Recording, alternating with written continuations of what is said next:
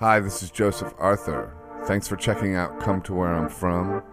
Please support us on Patreon, patreon.com slash come to where I'm from. We are an independent podcast, and any contributions you can make are greatly appreciated. So this is not your usual venue, this room. It's unusual. Oh, good. Something's going to happen because of it. I hope so. Yeah. It's like changing up the cake batter. Changing the cake batter? Yeah. Is that an expression? It, or did you just make it up? I, I just made it up, but it's, it, pro- it's probably been used before. I've never heard it before. Oh, really? Okay. Yeah. So you wore that long sleeve shirt on the train in this heat wave? And, yeah, my shirt underneath. I'm always cold. Even in this heat wave? Pretty cold, yeah. Why? I don't know. It's always been me. I'm shockingly cold to people. That is shocking. Isn't it? Yeah, that's over the top. Yeah, it's... I mean, in it's here it's air conditioned, so...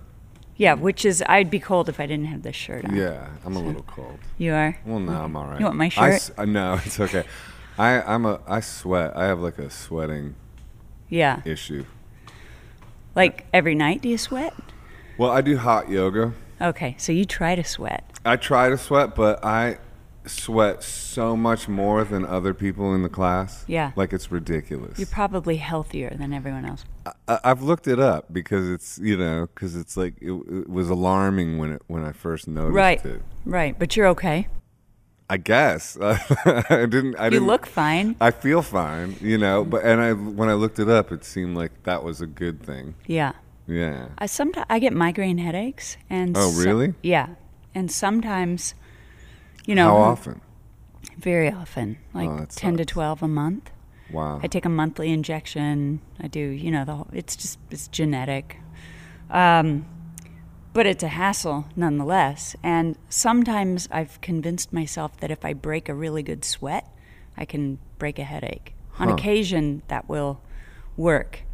Um, so I hit the gym and just really blow it out and see if I can break a good sweat. Have you tried hot yoga? Oh, sure. I've tried acupuncture, uh, everything. But the I, hot yoga didn't take? Or I, did, I don't know, know that know? I ever did it with a migraine. Oh, you mean like as a practice? As a practice, yeah. I should because I'm so cold all the time. I mean, it seems tailor-made. Yeah. Where do you do it? Uh, I've been in the city. I've been doing it at this place called Fierce Grace. Yeah, where? Um, which what is part of Lower town? East Side. Why don't you and I have a date to go? I would love that. In fact, I just rejoined, and so I have a guest pass. What? Yes, I, I, I would. Can be, I be your plus one? I would be privileged if you would join me. I'm hyper mobile, Mo- mobile, hyper mobile. Uh, I'm flexible. Su- flexible. It, I think you'd love it. Yeah, and I'd I, be warm, and I wouldn't need you, this shirt. You would definitely be warm. What's the temp in the room? I don't know what it is, but it's definitely hot enough for where when I'm done, there is a puddle around me, you know. I want that. Yeah. I want that so bad. Come with me this week. What day are we any, going? Any day. I go every day. Oh, wow. I'm like that. You're that guy. I'm that guy. I go every day, so I'll give you my number. Yeah. And you can just, when you feel like it, come. I think I think it's such a great practice. I think... Um, anything one can do to kind of center themselves and their awareness of their breathing, their body, their mm-hmm. mind, whatever it might be. I know people do a lot of different things. I have friends who do meditation and mm-hmm. chant. Um, that kind of feeds and waters us in ways that I think are immeasurable. Yeah, it's essential. It's like, uh, yeah, yeah, for sure. I, and and. For me, the yoga practice is meditation. I when I'm breathing, I'm uh, in yoga. I'm always thinking of a mantra, usually ho'oponopono prayer, which is "I love you, I'm sorry, please forgive me, thank you." Oh, oh, you know, say have you that heard again. Of that one? No, but say I, it again. I love you, I'm sorry, please forgive me, thank you. I love you, I'm sorry, please forgive me, thank you. I, I love you, I'm sorry, please forgive me, thank you. I love you, I'm sorry. Please wow. forgive me. Thank you. Yeah, it's uh, very healing, especially.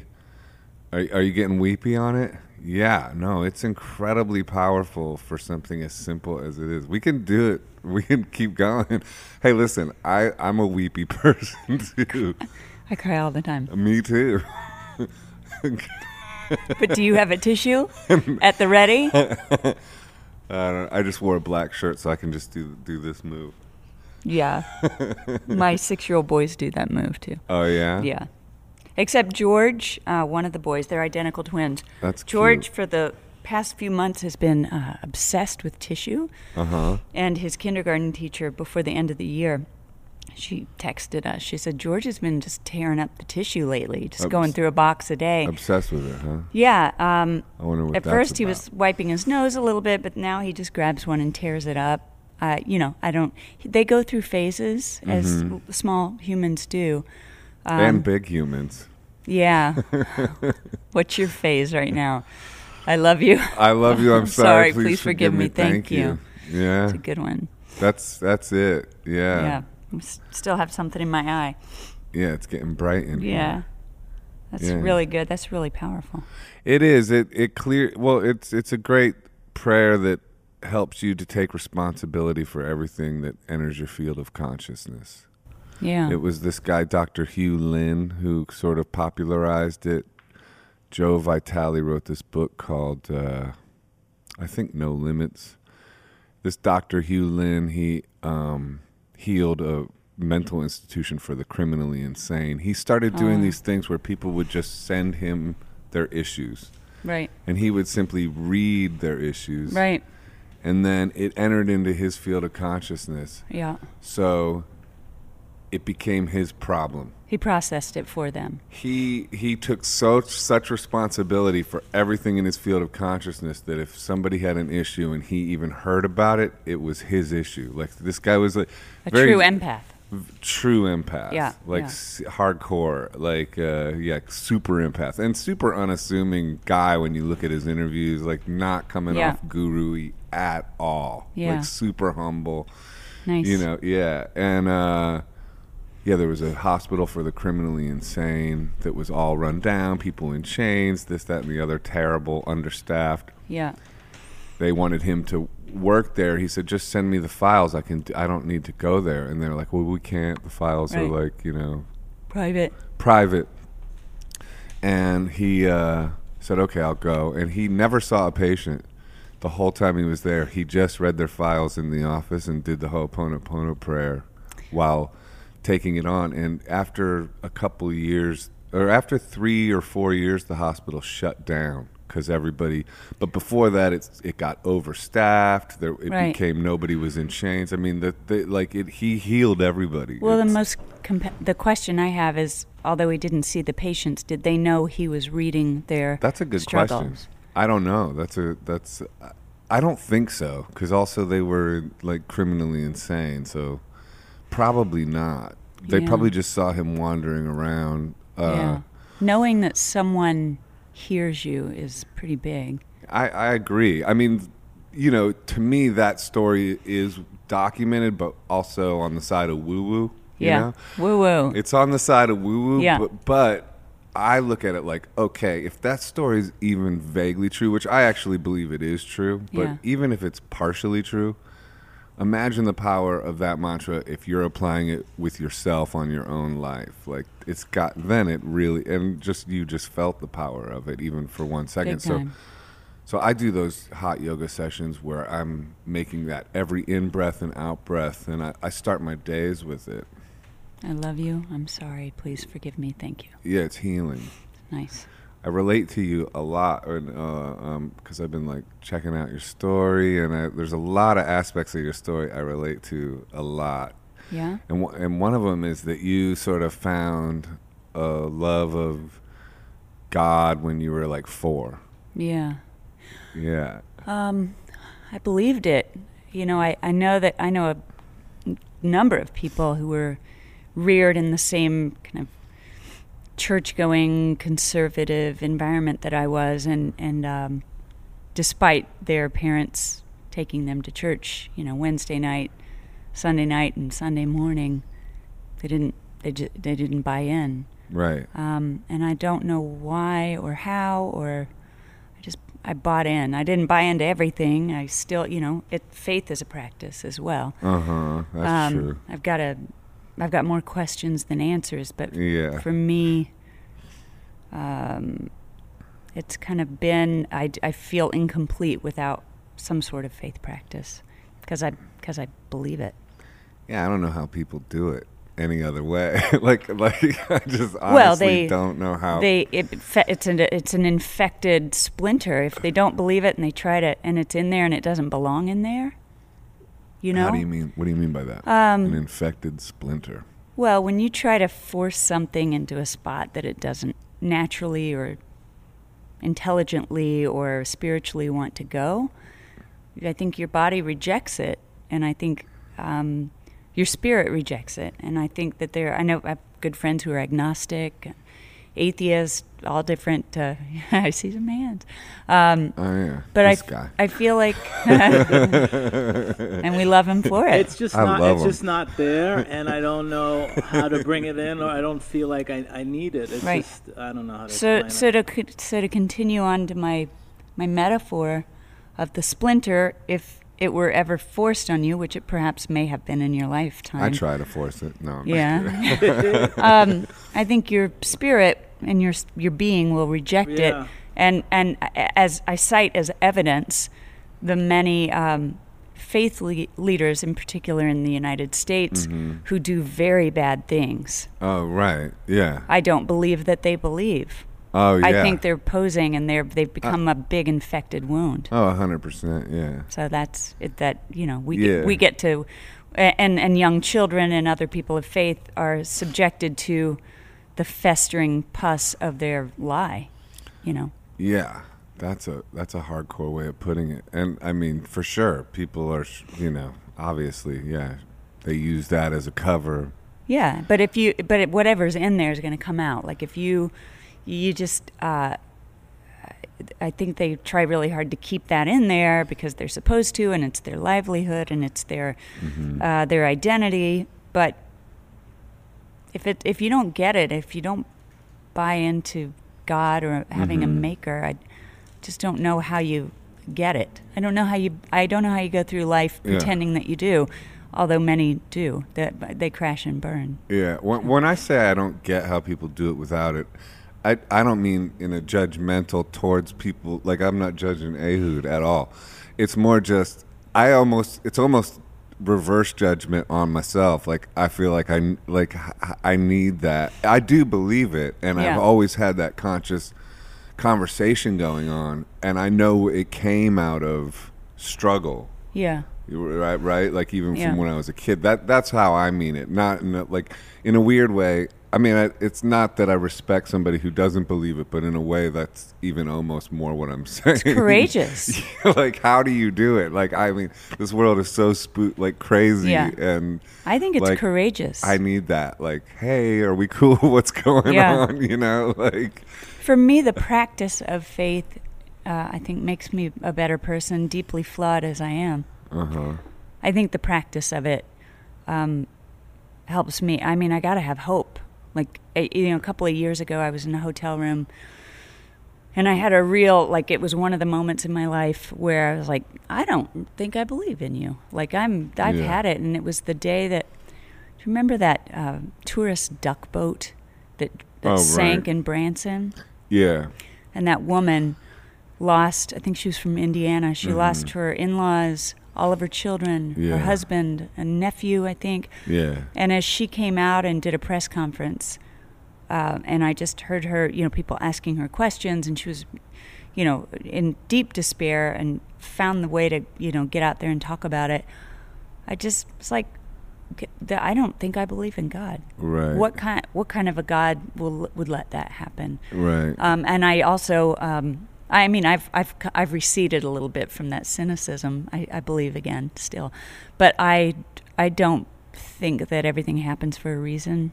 I'm no. not I'm not in that camp. Right. I hear that at least once a day when someone says, "Well, I guess everything happens for." I don't believe that.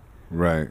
I don't I don't think God uh, designed her life to end, her family's life to end that way. Hmm. Yeah. Who knows? I don't know. Yeah. Yeah. yeah. That, yeah, com- that, that comes oh, the, up every time people talk about God. Is like, how could there be a God if this happens? And things like that happen all the time. Every day. Every day. All every yeah. second. Day long. So do you do you stop thinking about it, or like you just doubted it that one time, but it's like it's never ending? I know. I I I question a lot. Like it, that was just a moment for me where I just kind of I was like, I'm done. Like I I can't. I can't buy into this, but but I do I do have questions every day, and I somebody made me. I don't know. Yeah, like something doesn't come from nothing, in my opinion. Right. But you know, to me, or this, does it?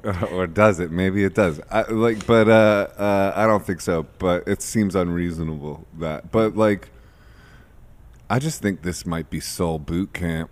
Like, you know, that's the way I sort of go. You know, like yeah. process all that kind of stuff. Like, okay, like, you know, th- th- we don't understand fully the dynamics of like this life to the next and, and all that kind of stuff. That's how I... How can we? Yeah. How I mean, can, yeah. when you think about like just our physical selves, I, I, what do we use? Like nine percent of our brain? That's what they say, but how do they know that? What do they got? Like a little percentage meter? Right. Did they put it in my brain when right. I wasn't looking? Because I think I'm using one hundred percent. Right? Or I, maybe I could levitate if I really was, but I don't Ooh, know. That'd be, but yeah, yeah, so when like, you think how do they know that stuff when they say things like somebody that? Using one hundred percent of their brain, it's, uh, calibrated ours. It's M- MRIs of the brain and all that kind of like. Mm-hmm. Like, so imagine that kind of overlay, an overlay of that on top of our spiritual selves. Yeah. Like, we barely know what we're doing. We're barely just walking around fumbling in the dark. Yeah.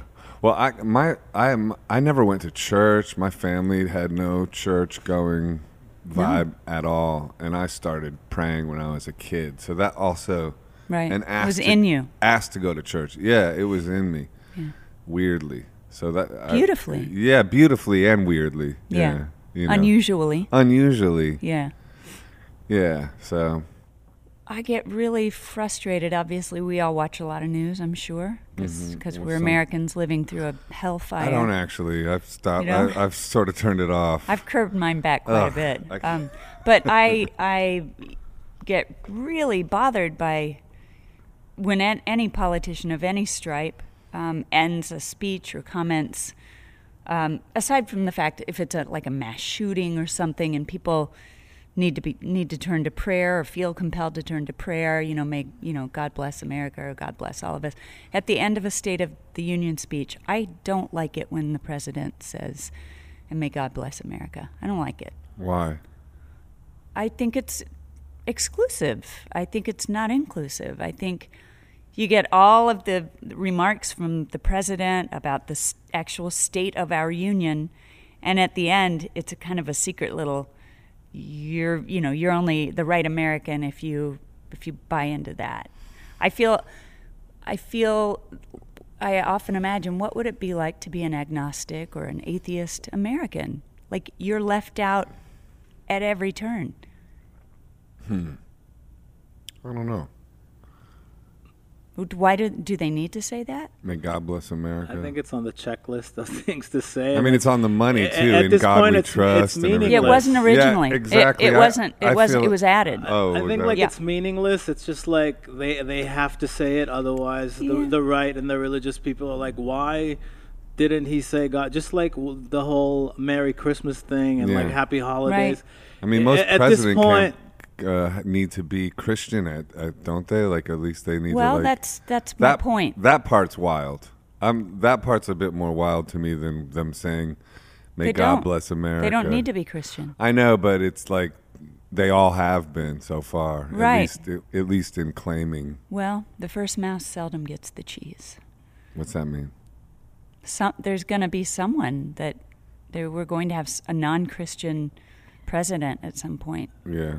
America needs sure. to, um, you know, isn't Bobby Jindal, um, isn't he not Christian? I feel like he was running for president I at some know. Point. Anyway, I think it's not, it, it, it, like you're saying they feel like they have to say it at the end of a speech. I think it's like mandatory. Right, which yeah. offends me. A hundred percent, but it's just like, uh, it used to be a president just had to be born here. Now they're concerned if you're married or not, mm-hmm. if you're gay or not, if you're religious or not. It's like all these things get mm-hmm. added. If you as hug time. the flag. Yeah, it's just if like. If you kneel or don't kneel at the football game. Exactly. And to, yeah, I just think it's, I think it seems um, uh, not authentic and like a throwing a whole base of the electorate a bone at the end. I yeah. mean, if you really, if you're really a person of faith and that's really the way you want to identify as the president, you know, I, I don't want you to not say it, but if you're saying it to placate the uh, evangelical right, don't say it. I know, but that is politics. They're all, they're placating. Yeah. It's a game of placation, if that's a word, you know, I mean, the whole thing is that. So it's like, yeah. I have a hard time taking it all that seriously. You know what I mean? It's like. Well, imagine if you were um, an agnostic American. I don't think it would. I, I would just not take it that seriously. I already don't take it that seriously. What's wrong with me that I think about that then? I don't know if anything's wrong with you. I think you that you just, you, well, I think that you're, it's important to you. It's not to me. Like, I, I'm just, yeah. It's just like I see it as an illusion in a way or something anyway, or just politics in general, or just kind of like it feels like we're being distracted from from our essence by a lot of these things in the media and stuff like that, and, and outrage and, and it's I feel like it's we're being duped in a big way. So yeah. It's hard for me to like really get concerned about something like a president saying, "May God bless America." It's just like, that's the least of my worries. You does know it what bother I mean? Does it bother you any any um is is your lack of concern with a president saying "God bless America," is it commensurate between a person who, like, say Jimmy Carter, who actually seemed to have a really authentic faith practice, and then mm-hmm. Donald Trump saying it? Do you feel any difference?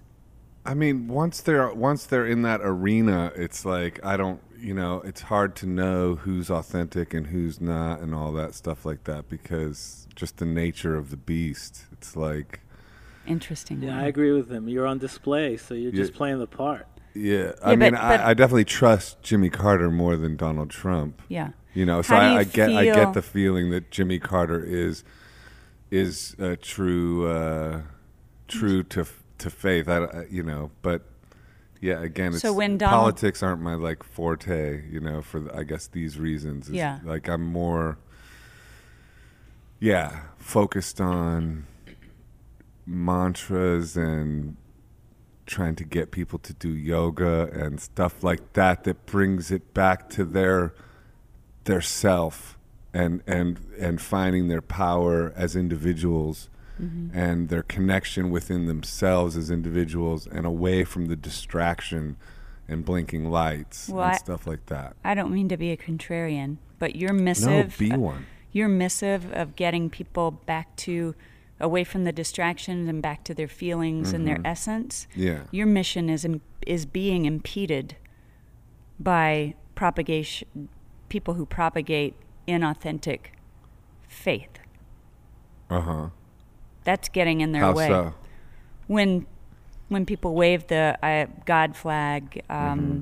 and they don't mean it and they don't live it, that that makes them that makes your your your students that you're trying to bring to. I don't think I have practice. students. Well, I do, I do. You have a voice here, and you're yeah. talking you're talking about people kind of finding their center and their spiritual self and yeah. their authenticity. One of the huge roadblocks that's keeping people from seeking a path for themselves and their physical, spiritual, mental, emotional well-being mm-hmm. is um, organized religion. Yeah. So I think I'm you, not really big on organized religion. Right. That yeah. and that's what that's what I'm saying. I'm right. But when somebody says "May God bless America," that doesn't mean it.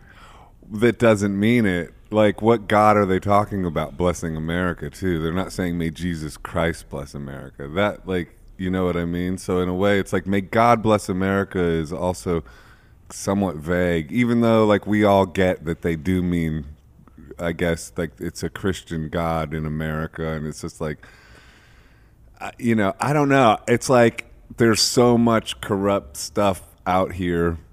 Yeah, choose your, pick your poison. Pick your poison. Yeah, like yeah.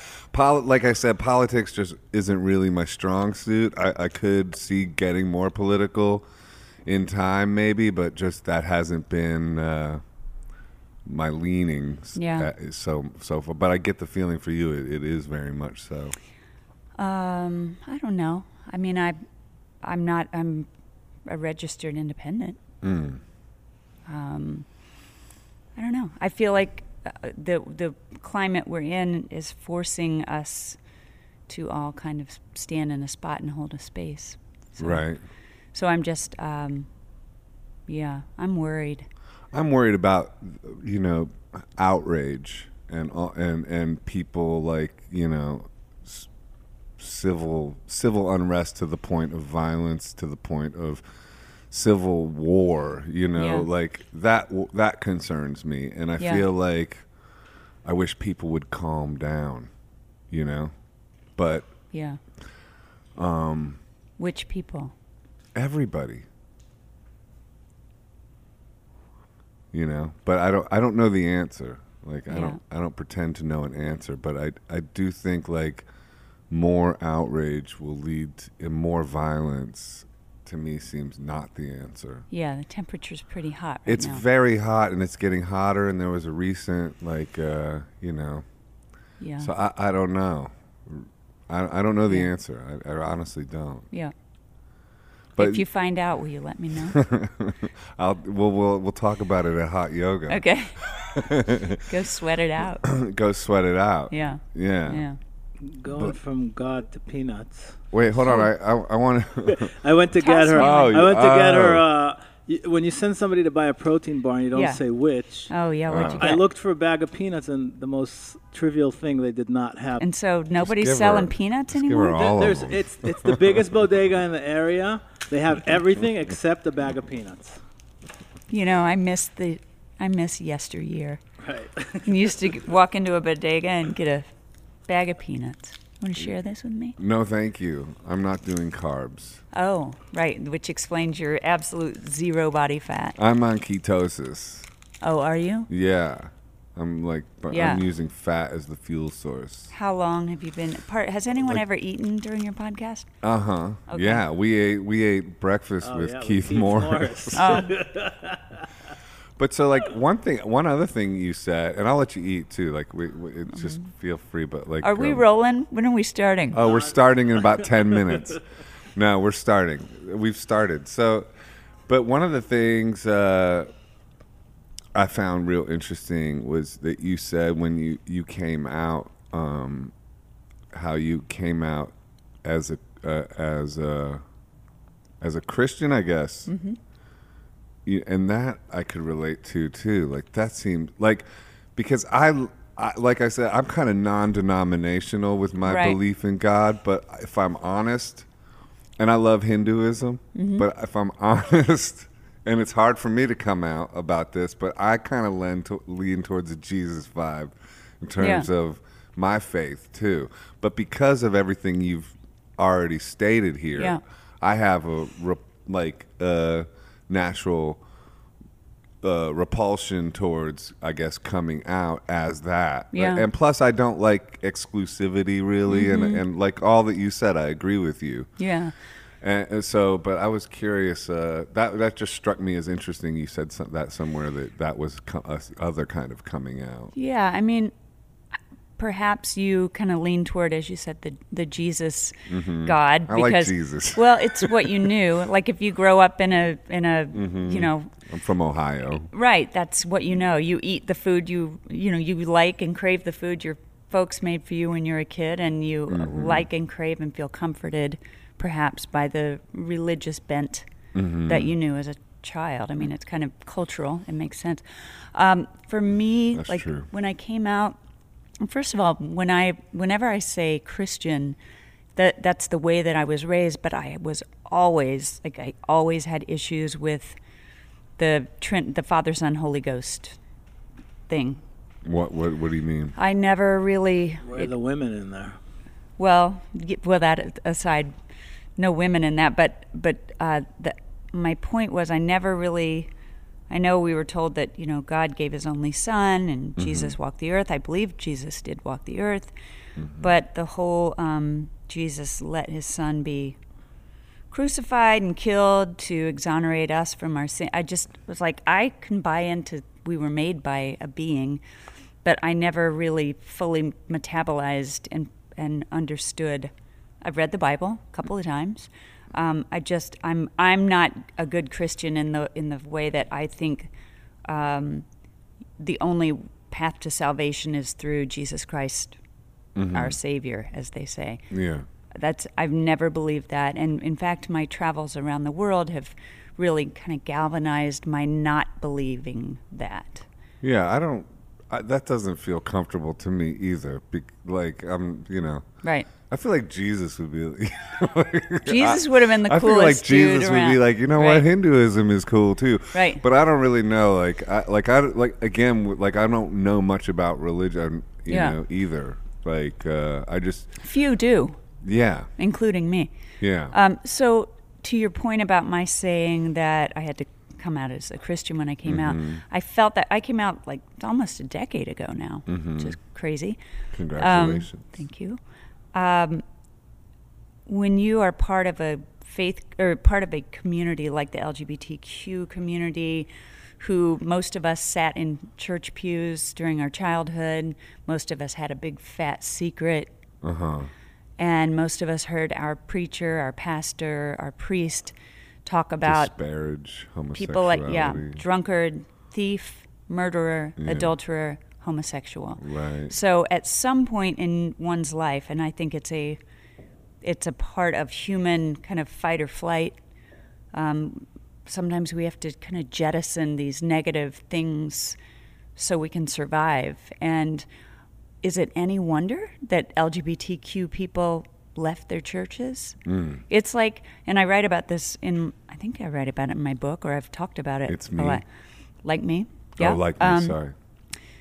That you re- remember being on the playground as a kid and uh, during recess, and there are two kids, and they're the co- co-captains of what will be the kickball team, and they're going to pick from everybody. And yeah. Johnny picks that kid, and, and Sally picks that kid, and, and they go back and forth, and you're never the one that's picked first, and you're often the kid that's picked last. Mm-hmm. At some point, you're going to say, I hate, I hate recess. Mm-hmm. I don't want to go to recess. Right. Why would I want to go out there and be picked last? Yeah, that rejection. Yeah, and so the the L G B T Q community, um, we have so many stories um, among us about not just feeling welcome, but being actually maligned and being told we're going to hell and being sent to conversion therapy, which is incredibly damaging Ugh, yeah. in every way. Right. So conversion when therapy. I yeah, it's sick. And, and yeah. it's still happening. So when I came out, that's why I wanted to just not go, you know, tweet, hey, y'all, I'm gay. I wanted to, I wanted to tell, you know, as I've often said, the nuanced story of what it's like to hide the essence of who you are and the essence of who I am as a person of faith, a gay person. I love country music. Mm-hmm. I'm a Midwestern farm girl. Mm-hmm. Like, these things can coexist. Right. Um, and so... Uh, I did, in, in a way, feel like I was coming out in the gay community, in the L G B T community as a person of faith, and it blew my mind and continues to blow my mind how many people of faith um, write to me or talk to me at a show or and say, you know, your story was kind of the first time I could see my whole story right. in one book. Yeah, and the, the the the mix of contradiction or supposed contradictions. Right. Yeah, and so yeah. I felt, and I continue to feel really proud. Um, but I would I would say that again, my my faith practice uh, has waxed and waned, especially in the past decade. Right. Um, mostly about like the organization of evangelical religion here. It's just yeah. Like well, it's, you know. Yeah, I would say like to. Don't let religion screw Ruin. Up your faith. Right. Like, that should be a song. A, that should be a bumper sticker. That should be a, a bumper sticker. But that's, yeah. like, I've been, like, very, I guess I'm lucky, and, and to speak to your point about what happened to you, which you got forced into religion. I just never did. Like it, it was, you. I got lucky in that way. Like I literally had to ask to go to church. Nobody, like I went with my grandma. None of my, my parents didn't even want to go. Like, mm-hmm. so I just, and then I, I, I was sent to like a summer camp, uh, Jewish center camp, summer camp. I'm not Jewish. Like it's, it's crazy. Like it was like, so That's I guess, cool. yeah, it's kind of cool in a way. Mm-hmm. Cause it just like, it was a, like a complete, and then there was enough like, trauma and psychic pain, like bucket loads of it, mm-hmm. to where I did need to like seek that comfort. And, yeah. and I just heard you say somewhere that like that connection never left you, and it's like that's the that's, that's the it. essence is that connection. It's yeah. not like what this guy's doing and that guy's doing and this guy in that robe is saying and he's full of shit, you know, like. Of right. course. Like, to me, like, yeah, of course they're all full of shit. Like, right. I got that from, like, you know, that's right. I got that from when I was, a, like, a teenager, and and I've seen it the whole time. So, right. But the connection between me and and that yeah. thing, guy, girl, it. Yeah, absolutely. Force. Yeah. It ain't getting messed with by all these full of shit malarkeys. Right. You know? Like, well, it's so great that that's intact for you and kind yeah. of um, has some kind of a barrier. Somehow you've been able, or the way you're, you've lived your life or the people around you um, have left kind of an impenetrable barrier around that really beautiful essence of your faith. Um Yeah, and when we know, I mean, uh, you don't, you just need to watch the news once to know that so many, especially young people, that's not impenetrable for them because it's coming at them, the judgment, the the uh, rhetoric, the um, dogma. You know, it's dangerous, and I'm I'm really I kind of identify with you in the way that that's just kind of been a sovereign part of me right. for so long, and I'm, we're lucky. Yeah, we are really very lucky. very lucky. Yeah. yeah.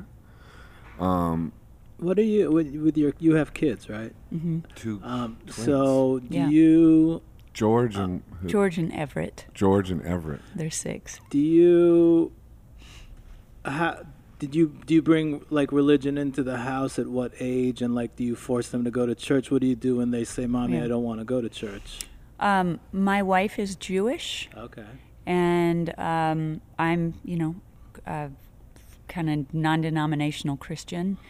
Um, we don't, they've gone to temple a couple of times. Well, have they? We went to a couple of bar mitzvahs, though. I don't think they went. Perhaps the first time we took them into a church was last fall. Okay. And I go into a church. I'm in a church maybe every two or three days. Um, I go by myself. You, I, you go to church frequently? I don't go to church services. I go oh. into a church. Oh. Yeah, I do that too sometimes. Yeah, that's that's that's how I do it for for me, and um, so I'm in. I know I've been into every church on the Upper East, Upper West, Harlem. What's your favorite? Um, Saint Ignatius, I think, is beautiful on the Upper East Side. It's gorgeous. I mean, Saint Patrick's is beautiful. Um, I I go to churches of all. I go to the Greek Orthodox churches. Anywhere the door is open, I'm in there. Mm-hmm. Um, and so, so my wife and I were walking with our boys on a fall afternoon. It was kind of cool. We were headed out for some um, hot chocolate at Starbucks. We walked past a church, and and my wife has never gone into these churches with me. I've never asked her. You know, I mm-hmm. wouldn't. I wouldn't. Um, and we walked by a church. I said, let's go in here. Let's show the boys this. And it was like a Saturday afternoon. We go in, and the boys are talking really loudly. And we said, you know, kind of got to be quiet. There were maybe two or three people in mm-hmm. there praying. But they were on their way out. And the boys, they were like, whoa, it's so big. I was like, yeah. And one of them commented, it looks so much bigger inside than it does on the outside, which is something I've always thought about churches. And mm. um, so we left, and... And George said, so Everett was walking with Lauren about thirty yards ahead, and I was walking with George, and he said, Mama, the people in there were dead. And I said, what do you mean? And he said, they were dead. And I said, they weren't dead. He said, I said, why do you think they were dead? And he said, they weren't moving. Mm. And I said, oh, they were praying. And George said, what is what is praying? And I said, well, it's like when you close your eyes and you make a wish. And he said, like, to Santa? And I was like... Yep. Yeah, that's that's good. It. Make a wish. I mean, I, at some point, my boys will. I mean, I. We don't. They don't do nighttime prayers. We, but we do affirm things in the nighttime before we go to bed. We uh-huh. talk about the people we love and that we think about them and hope they're feeling better. And so, I, I hope that our boys kind of get, you know, kind of what you got yeah. from your folks, which was a safe and open space to kind of explore yeah. that their kind of their spirituality. They're six years old. So yeah. I don't want to, I don't want to instill a dogma in them. I don't, yeah. you know, they may want to practice Judaism. Right. I, you know, I've thought about converting. I love it. I oh, yeah. love it. Um, it's beautiful. I, and the temples are pretty great too. So the answer to your question is no, they don't. They, I, I feel like they have the byproducts of a faith practice right now. They have the I think the value system that I want them to, that we want them to know about, which mm-hmm. is be a good, try to be a good person, and you're going to fail every day at being a good person. So the next day you get another shot at it. What do you love about Judaism? Um, it's more inclusive. Um, I really like the services. I re- really like, um, I like the music. Mm-hmm. I like the, the tones and the intervals of the music and the but isn't Judaism yeah. about Jesus is not the savior, or is mm-hmm. it is it yeah. so are you so you're kind of leaning more that way now? Well, I never I told you I was never really I you, never you really said you, you didn't think that was the only way, but you didn't really say that you didn't believe yeah that I was trying and then I misspoke. I was trying to tell you that I never you never believed I that. Never really although when I was baptized at uh-huh. age nine right um it was you know my pastor uh, Warren Skiles, you know we talked about Jesus, and I said the things I that I had been taught to say because I really wanted to be baptized. uh-huh. I asked to yeah. be baptized, and I write about that in my book. um that I I'm I'm like you I asked to go to church. My parents didn't go every weekend. I did. Mm-hmm. Um, but I never really, the whole, I just believed in God, mm-hmm. and the whole, um, Father, Son, Holy Ghost thing just really threw me. And I didn't, I didn't, um, I've, a few times in my life I've prayed in Jesus' name, I pray, uh, but I don't anymore. I don't say right. that anymore. Yeah. The prayer I said as a kid, dear God, please don't let, let me get, be gay. Mm-hmm. Um, I promise to be a good person. I promise not to lie, not to cheat, not to steal. In your name I pray. Amen. You know. I was invoking some Jesus stuff there, but it was only yeah. because that's what I knew.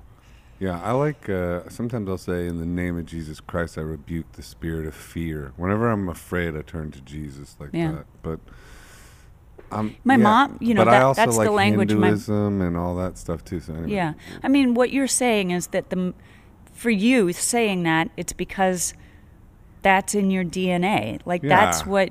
I think he's my, like one of the main guys. Right. I love him. He's, you know, right. but like I just don't think, like my I boy. Just think he's like, yeah, I'm just more open-ended about it. Like it's not, and I don't think, if if you don't believe that, I don't think you're going to hell. Right. I, I just don't believe that.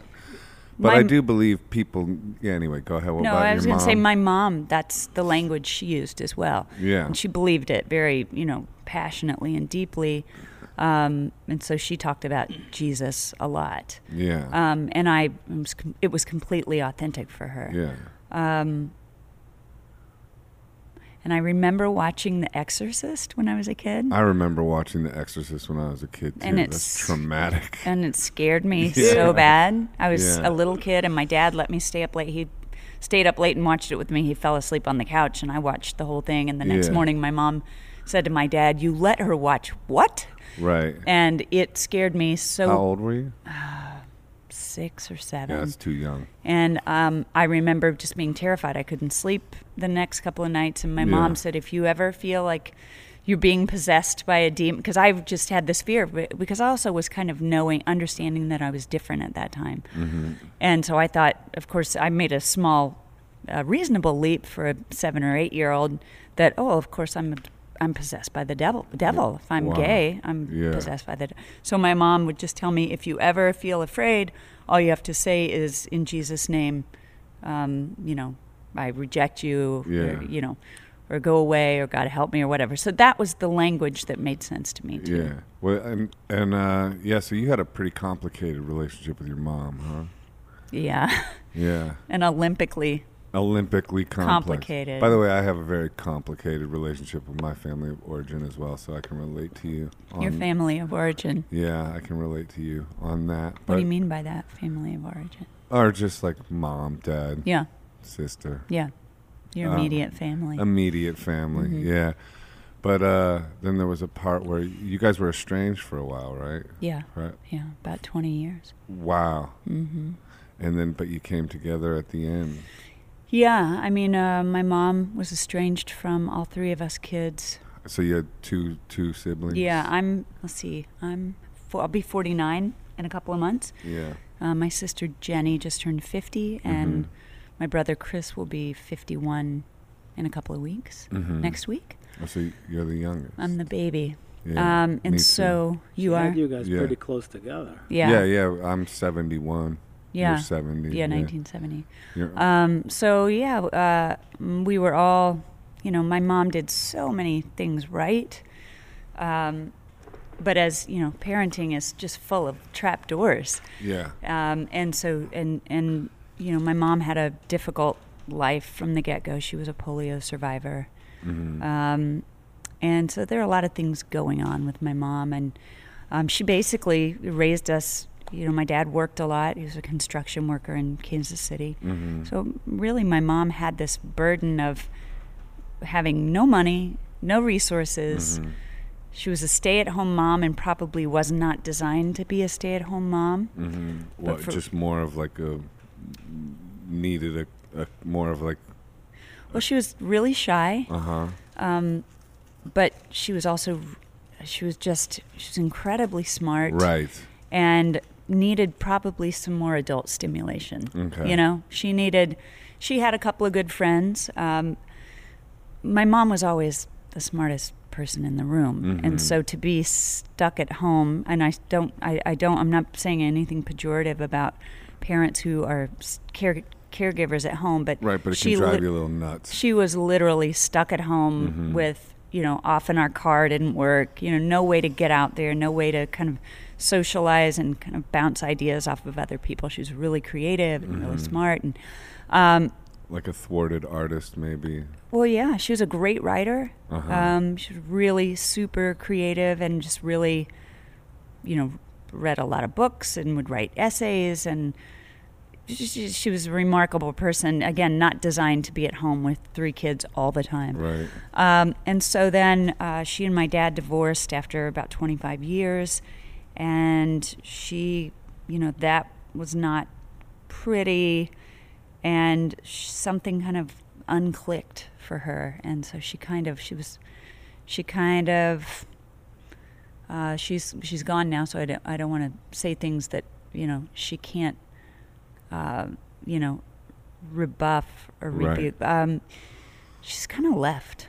She's she kind. She, she kind of left yeah, us. She checked All, out. Yeah, the three of us kids were out in our adult lives already, so it's not like she like picked up and moved out of our house. We were already gone, but yeah. she emotionally kind of evaporated, and yeah, um, and so it was hard. And you know, we kids would that recon- is hard. Yeah, we would reconnect with her, and and um, and she was, you know, somebody was always kind of in the barrel, like. Two of us would be like in her good graces, uh-huh. and then one would she would kind of go after so one. So the scapegoat would shift positions. Oh yeah, it was a moving target. That's wild. And we would call it. That's get- lucky in a way. She had options. Yeah, there was a reprieve for uh, at yeah, each of us at yeah. a time.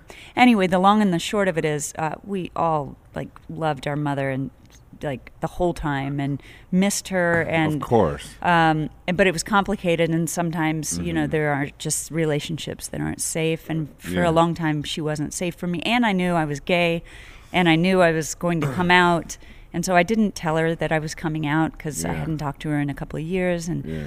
and I told her, you know, I came out on the Today Show, and she called me and just kind of about a, a, a two-hour dressing down of my spirit. Yeah. Um, and then in two thousand fifteen, two thousand fourteen, we found out she was sick. Uh-huh. And uh, we all kind of rushed home. I swore to my wife that she would never meet my mom, and mm-hmm. that, you know, not because I was trying to punish my mom, but because I didn't want to subject well, you, my you wife said, to it. You said it was unsafe yeah. for you. I yeah. can relate to that. Yeah. Um, and so we all went. My mom was sick. We all went. Mm-hmm. We got a, the day after we all kind of got there. When you went, did you feel like... Th- Did you feel scared about it? It must have been terrifying at that point. I no, didn't no? because I well, I've had a tremendous amount of therapy in my life. Uh-huh. Um, I had really found a, a true compassion for my mom around uh, two thousand eight, two thousand nine. I did a lot of work on myself, and a lot of like some some portals to compassion really opened up. And how so? I went to a place called the Hoffman Institute in uh, California, which is a really cool place to kind of go pull yourself apart and put yourself back together. So Hoffman Institute, what mm-hmm. is, what, what's the... Eh, it's worth Googling. It's um, okay. It's like a mental health retreat.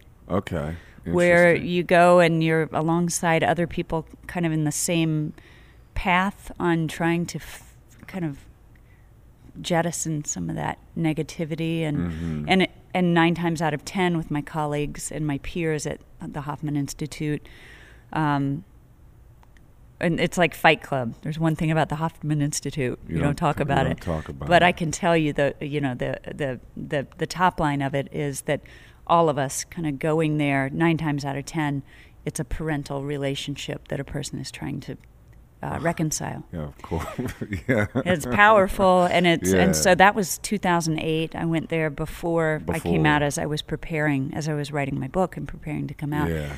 And um, they they take you through a lot of different exercises, and you write a lot, and you just do that work that we as humans need to do. Did that stuff make it in your book? Uh, the, some of the practices did. I yeah. didn't identify them or tab them as Hoffman Institute practices, but w- one of the, I remember the day that all of the work I had done kind of coalesced, and my my uh, counselor there asked me, like, what do you feel and what do you see? Because I, I just uh, just had an eruption of real compassion for my mom, and it was it was. Purple. It was like I, I just was washed over, and my my eyes were closed, but I just saw like this beautiful, purple. Deep purple. And that's so, the third eye chakra. Is it? Yeah, that's up here. Like if you, yeah. Is yeah, that like, good? Yeah, I would say so. Yeah, it's like, you know, they're they're color coded, the chakras. Oh, I didn't know that. Yeah, so that's up there. Well, I had that. Yeah, I so had maybe a, that's a Kundalini w- awakening almost, or something like that. I, I like what you're saying. Yeah, um, we'll talk about it at Hot Yoga. I we will. um, I was awash in what was purple. For years. I'd been going to therapy and saying to myself and to my friends and my partners and my therapist, "Well, my mom's doing the best she can," but I didn't. Yeah. I didn't really believe it. Yeah. And then I didn't have to believe it anymore. I knew it. Oh yeah. And so I, yeah. so when I, when we found out my mom was sick, and my brother called and he said, "I think it's brain cancer." I said, "Why? Do, right. Why would you say that?" He said, "Because she's talking crazy. She said she wishes she could meet Lauren and the boys." Uh, and in that instant, I knew we were going, and I didn't yeah. have any regret. Well, that's beautiful. It was. It was yeah, that, I, I do think so too. That they're everybody's doing the best they can, even if the best they can kind of sucks. You know, like or yeah, that's a. kind of a silly way of putting it, but you know what I mean. Like you it's know. Not silly at all. Yeah, yeah. Like what I what I have learned, and I try to give, I try to let myself have this as well. We really, we really do wake up every day, and we do the very best we can. And yeah. some days I'm so broken beyond, you know, belief. I don't do very well, and yeah. then the next day I get a, I go sit, you know, in a church or yeah. go for a walk in Central Park. Or read a book to my kids, and I get a reset, and I yeah. get g- grace, and I get to try again. Have you researched um, N P D at all? Narcissistic personality oh, disorder? Oh, sure. I yeah. thought you said M P D, but yeah, of course, my mom was narcissist. Okay. I yeah. also think she had some, maybe some bipolar issues, undiagnosed. Yeah. I mean, her poor little body went through so much yeah being you know having had polio early in her life, and right. she was in the hospital having surgeries like nonstop from, you know, when she was first diagnosed at a very young age until like nine years old. Yeah. Think of how formative the the your life is as a human being from a toddler to nine years old. Yeah, that's crazy. Yeah, to be in a hospital. Yeah. Yeah. Your your song uh, "Shut Up and Drive" has that line about like you'll you'll miss you'll you're miss only, me, but you uh, you're you're are gonna miss. You'll only miss the man you wanted him to be. Right. That's right. That's so M P D, because yeah. like you know like uh, you know like a lot of times we like imagine people being something other than what they are, especially people that have yeah. you know yeah.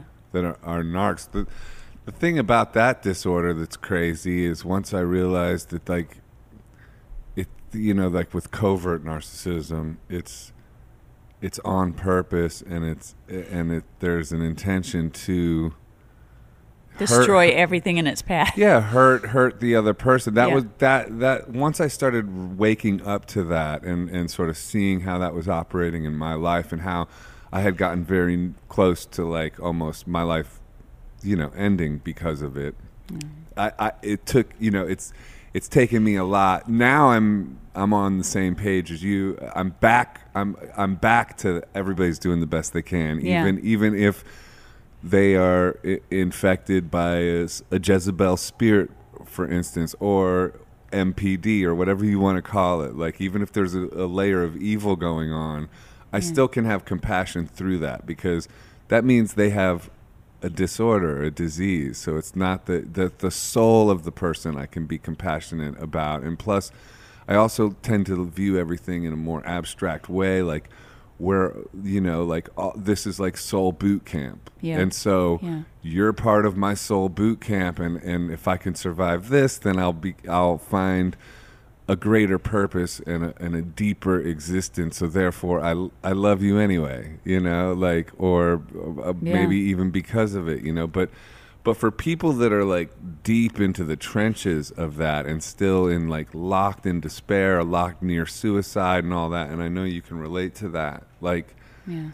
it's a little, it's a little gnarlier. Like, like that compassion is something that you, is a great gift if you can arrive there. Yeah. But you have to do a lot of work on yourself, and you have to be, you know what I mean? Yeah, it's a, it's a trap door for sure. And when, when a person is in it, in the throes of, I mean, you you go we go to battle every day yeah. with ourselves, and then when you engage another kind of entity, like a, a parent or a sibling or somebody yeah. that that's broken, but they're tangled up with us, Uh, that, you know, y- you got to have the proper tools to go to battle. And, you know, that's why therapy or meditation or faith or whatever are, are helpful tools to kind of get through. And it's hard to set aside anger. You know, I. Oh, yeah. Um, anger Ooh, is. When you first wake up to that stuff, it's like rage. Yeah. Man, yeah. like, wait, you mean you knew, like, like, like you it's mean hard. That shit was on purpose? Are you kidding me? Like, right. Like well, the, forty years of on purpose bullshit. Like, okay. Yeah. But it's like, well, you know, like um, Muhammad Ali, when he, you know, the rope-a-dope. I box. Okay, so I'm you, a boxer too. All right, so you know the mm-hmm. rope-a-dope mm-hmm. that Muhammad Ali often employed to, to win. Mm-hmm. So for those who don't know what it is, it's basically he just kind of laid back and let his opponent just mm-hmm. tucker themselves, themselves out, out. Right? Tucker themselves out. You and, are Midwestern. And then, right, right. And then he would just lay one glove on them and they'd fall over because they've yeah. exhausted themselves. Um, you know, we do an emotional rope-a-dope every day. And, yeah. and the quicker you can get to, and I say this uh, not because I've mastered it, because I try to employ it. Yeah. Um, but the quicker we can release anger, because, oh, you know, as I always exhausting. say, it doesn't serve me. It's no. never helped me, not a single time. Right. Well, anger, I mean, actually, I would disagree with that. Not to be a contrarian. Yeah, no, I love contrarians. I love contrarians, too. Um But yeah, I think anger is useful, especially like for uh, empaths and, and scapegoats that are like, or, you know, if you've been raised up that way to like where, you know, it's like anger is something you can graduate into. You have to finally let it go, but like yeah. it's a protector, you know, yeah. and a lot of people yeah. are super vulnerable yeah. towards like they just have no like that they get they they veer towards depression. And yeah. then so like one as, one like rung up from depression is anger, cuz then at yeah. least you're on then at least you're like actively actively engaging. On your own yeah. side. At that point, I've, which is huge step for a lot of people, but then they have to yeah. go past anger because you can't live in that, you know. Right. One way to look at anger, for me, is like it's an, like an antibiotic. Like uh-huh. you don't want to take it all the time. Right. It loses its effectiveness. Yeah. If you if you're always on an antibiotic. Yeah. Um. But there are times when you know it, yeah. you should pick it up. Yeah, for it, sure. Because it can protect you. So uh, I know I'm not the interviewer. Yeah, but, you are. Wait, but it's, it's but so you mentioned before about your complicated relationship with your folks. Yeah. And a sibling. Uh huh. So what? Um, well, give me the top line of that, if you if you will, since I gave you mine. Well, I I started discovering M P D, mm-hmm. and I. woke up, was waking up to, to the, the dynamics of that. And I started, it was like, it was, I started talking about it openly. Like I'm very, I'm, I tend, I lean towards openness. Yeah. Probably op- like, you know, too much openness. Um, and the, and then a lot of really odd things started happening with, uh, my family of origin, to the point where it became untenable for me to remain with within it, essentially. So yeah. I've been estranged from my entire family for years now, which is oh, that's heavy, very heavy. Mm-hmm. Like, like uh, that, I like it. I, that hurts. Oh, it, I hurt it, for you. Uh, well, thank you. It, it's it's. Uh, It's it's it is what it is. It is. It's incredibly yeah. heavy. It's uh, it's how I've it's how I root my my life. It's why when I wake up in the morning, I ho'oponopono for an hour. I on mm-hmm. a run into hot yoga, and mm-hmm. my whole life has become survival. It always has been, because it was survival before that, it, but it was like within a lot of toxic structures going on. Mm-hmm. Um, and so I've ev- like evolved into a, all these survival skills, you know, yeah. uh, that, that it's, and it's, it's given me, well, like you said too, like, okay, you have a voice, and I've begun making videos about surviving this kind of stuff. And I've, I've yeah. and a lot of people respond that it helps them. So all of a sudden, like these struggles that we have, like yeah. the struggles that you've had, like they actually They actually make us like they. You can see the. You can see how. Oh, this has like made my life more significant. Not that you're doing this on purpose for a significant life, but yeah. because of all you've dealt with, like all your like oh my contradictions and wildness, you've inspired so many people and given so much. Imagine if you were just like who you should have been, this country star, you know, married with kids, like right. in a straight world and yeah. never questioned anything. Yeah, like that might have been the dream as the little girl. Yeah. But like, yeah, it was. would you would you trade it for what you have now? I mean, and how intensely meaningful your life is now? Like, yeah. so yeah. And I wouldn't I, be me. You wouldn't be you. And and also you wouldn't be nearly as interesting. Like, you know, I don't, you know, no offense to straight people out there. Right. But, or, you know. We don't judge them. You know. But like, Not so, that there's anything wrong with that. So I look at it like that. And, and, and I do love my family of origin. And, and I would love for there to be some kind of resolution. Um, and I've made attempts in a way, um mm-hmm. but it's uh it's it's it's it's complicated, mm. you know, as mm-hmm. uh, as you know, yeah, yeah I, I can relate to you with with what you dealt with with your mother, but like even the the fact that you came back together at the end is inspiring to me, and of, and of course I'm full of love, I love them, but but yeah. at the same time, like what you said, it's not safe for me, yeah and and um my life has progressed and healed in ways that are unimaginable to who I was four years ago, for instance, or, yeah. you know, like, so it's, it's obvious yeah. in a way that this is, this is just the path that I'm meant to be on. Yeah. And, uh, and, uh, yeah. And, and we'll see, we'll see how it plays out, but you know, yeah. um, Yeah, it's it, it it's it's incredibly painful, you know. Particularly, anyway, yeah. Particularly, you know, I, I miss my nephews like nobody's business. Yeah, I mean, I love and miss them incredibly, and and how long has pray this for them and been? Ho'oponopono for them, and yeah. But also, I also feel like there is anyway. How well, long has the estrangement been? It's been over three years. Yeah. So it's it's heavy, but it's also you that's know, new. It's it, still it's pretty new. Still very new. Mm-hmm. Yeah, and and it's uh, it's this is the first year where it's like my focus isn't totally on them.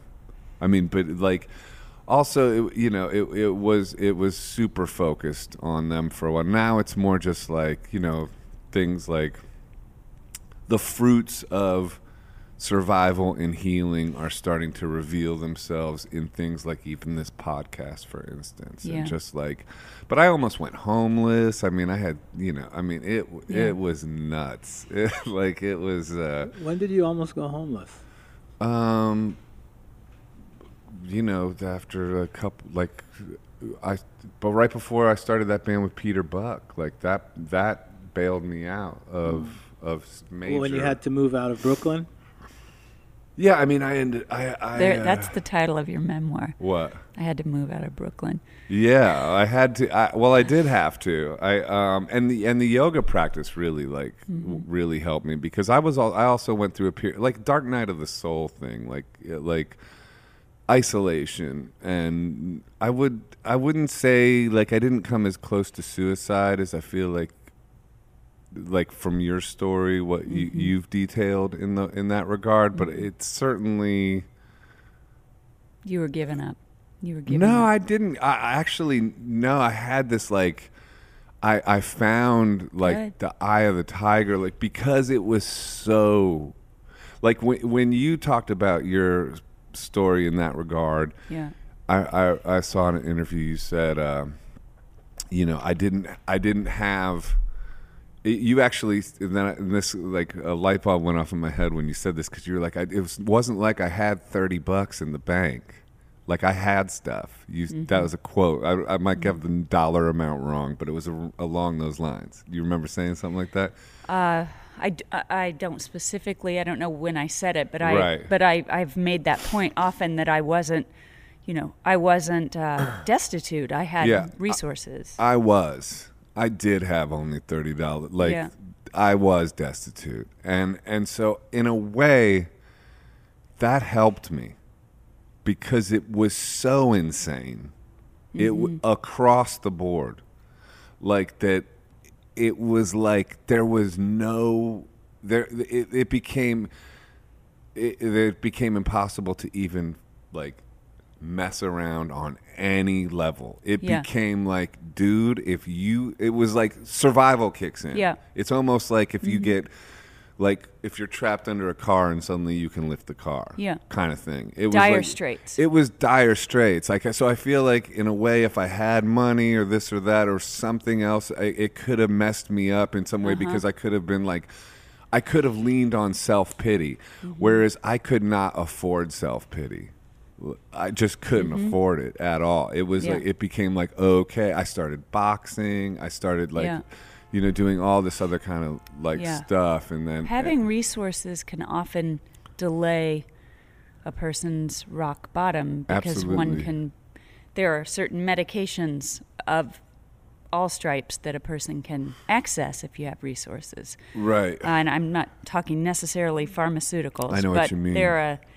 You know, there are a thousand ways. Yeah, there are a thousand ways to medicate, or, you know, the, the magical thinking. I'll just buy a new house. I'll, right. You know, there are ways to distract yourself, and and um. Some Prada shoes. Yeah, I mean that's really not my thing, but um, a new guitar. yeah, um, a new guitar. But Yeah, I, I was I, when I hit my rock bottom in early two thousand six. Yeah, I, it was definitely on my mind that, you know, I'm not.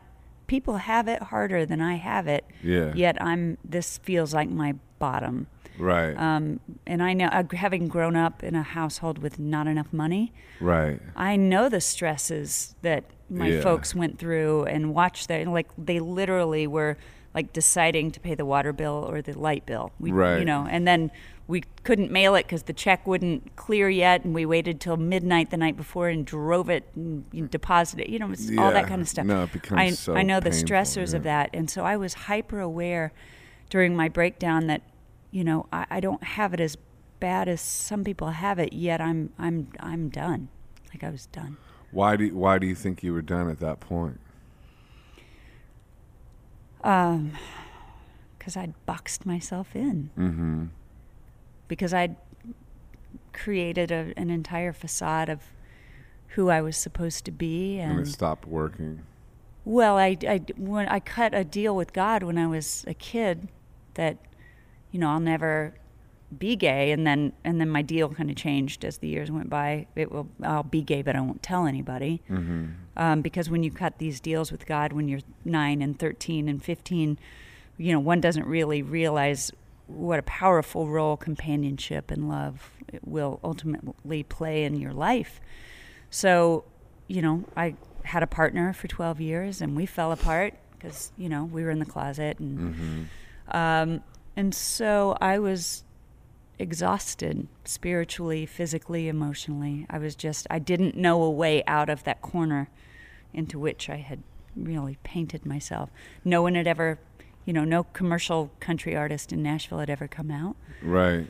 And I didn't see a way to undo, you know, all of that thing that I'd built. Was yeah. it just done? What did your partner during those ten or twelve years, what was what were her feelings? Of, what, did she try to get you to come out, or was she wasn't out either? You were both. Yeah, she wasn't out either, either, and and it was, you know, we both. Did you both want to come out? You just didn't no, do it because of the country situation. We didn't. Uh, she didn't want to come out, but she wanted me to. We told two people, our our therapist, and then we told a couple mm-hmm. friend of ours that. Two, two lesbians who were a couple. Um, but she, what she wanted me to do was tell my band and my managers, and because it was always awkward, like she was, she felt uncomfortable in situations where kind of my team was around because they just thought she was my friend, and so she wanted to have it be known by... She wanted recognition. Yeah, yeah, and just... Um, you know, if she needed to text my, or call my manager late at night in the night for something, she wanted to be able to do that. And as it stood, she was just my friend. And so, but I would not do that. I wouldn't tell anybody. Um, it, I have a lot of reasons for that. The most compelling was when you arm people with your truth, when you're a closeted country singer and they work for you, then you better be prepared to keep them in your employee forever. Right. Yeah. So you were walking around like you were having an affair the whole time, pretty much. Uh huh. Sort of the feeling where you can't, and I get it. Huh? Yeah. Is that yeah. why the relationship broke up? Because you refused to do it? No. I mean, it was part of the soup, but the relationship ended because I got spooked. I got scared that we were about to be outed. Oh, really? Yeah, and I panicked. And I was uh, a mutual, a, a peer in the industry who had been a friend of friend of mine for a long time. Um, since I first got to Nashville, we were friends. We worked at a, a theme park together. He, um, we watched a, an N C double A basketball game one night, and we were at the studio, and then we went to his house, and he had a couple of beers, and he was driving me back, and we were never romantic. Like, would never, I would never, you know, this was not anything, it wasn't a date or anything like that. Um, we'd been pals for a long time, but he, um, he'd had, he had a few beers in him, and he said, I'm going to ask you something. Mm-hmm. And I write about this in my book. Um, he said, are you gay? And for the first time ever in my professional life, I'd always set it up to where no one ever asked me that. Mm-hmm. I just kept every, that's not a, that's not a question anyone would ever ask me. Right. Because I kept everyone at an arm's length. And, uh-huh. um, and I ov- omitted, you know, by, by not saying things, I was lying all the time, but I never actually had to answer that question. He said, "Are you gay?" And I took a breath, and I was alone with him in his car. And I took a breath in and I said, "No, I'm not." And he said, "'Cause that shit ain't right. That will oh. never fly." And I, I felt incredibly unsafe, and but I thwarted, you know, I, I, I kind of fought off the situation as it was. Why would somebody night. ask that and then s- respond so like you, that? Like, oh, no, so you were no, weighing no. your career versus coming out in a yeah. way, and that, that ended your relationship. Yeah, so I panicked in the next few days, and my partner asked what was going on, and I told her what that conversation was, and, and that freaked you out. It that freaked me out, and I said, "We got to sell the house. We got to. We moved. We bought separate houses." And I, in the back of my mind, I really, honest to God, and I've I've read my journals since then. I really thought we would just cool it for a little bit, mm-hmm. and then end up back together.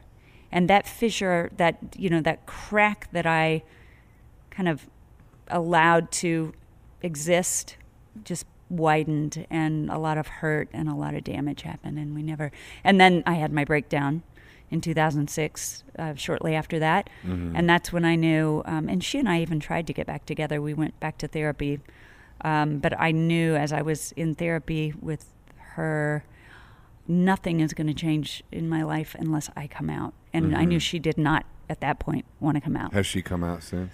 um, I don't want to say. Oh, okay. Yeah, yeah. Um, still friends? Uh, I don't want to say. Okay.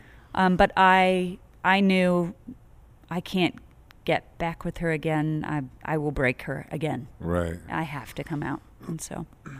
Was writing the book like uh, when, when? What inspired you to write the book?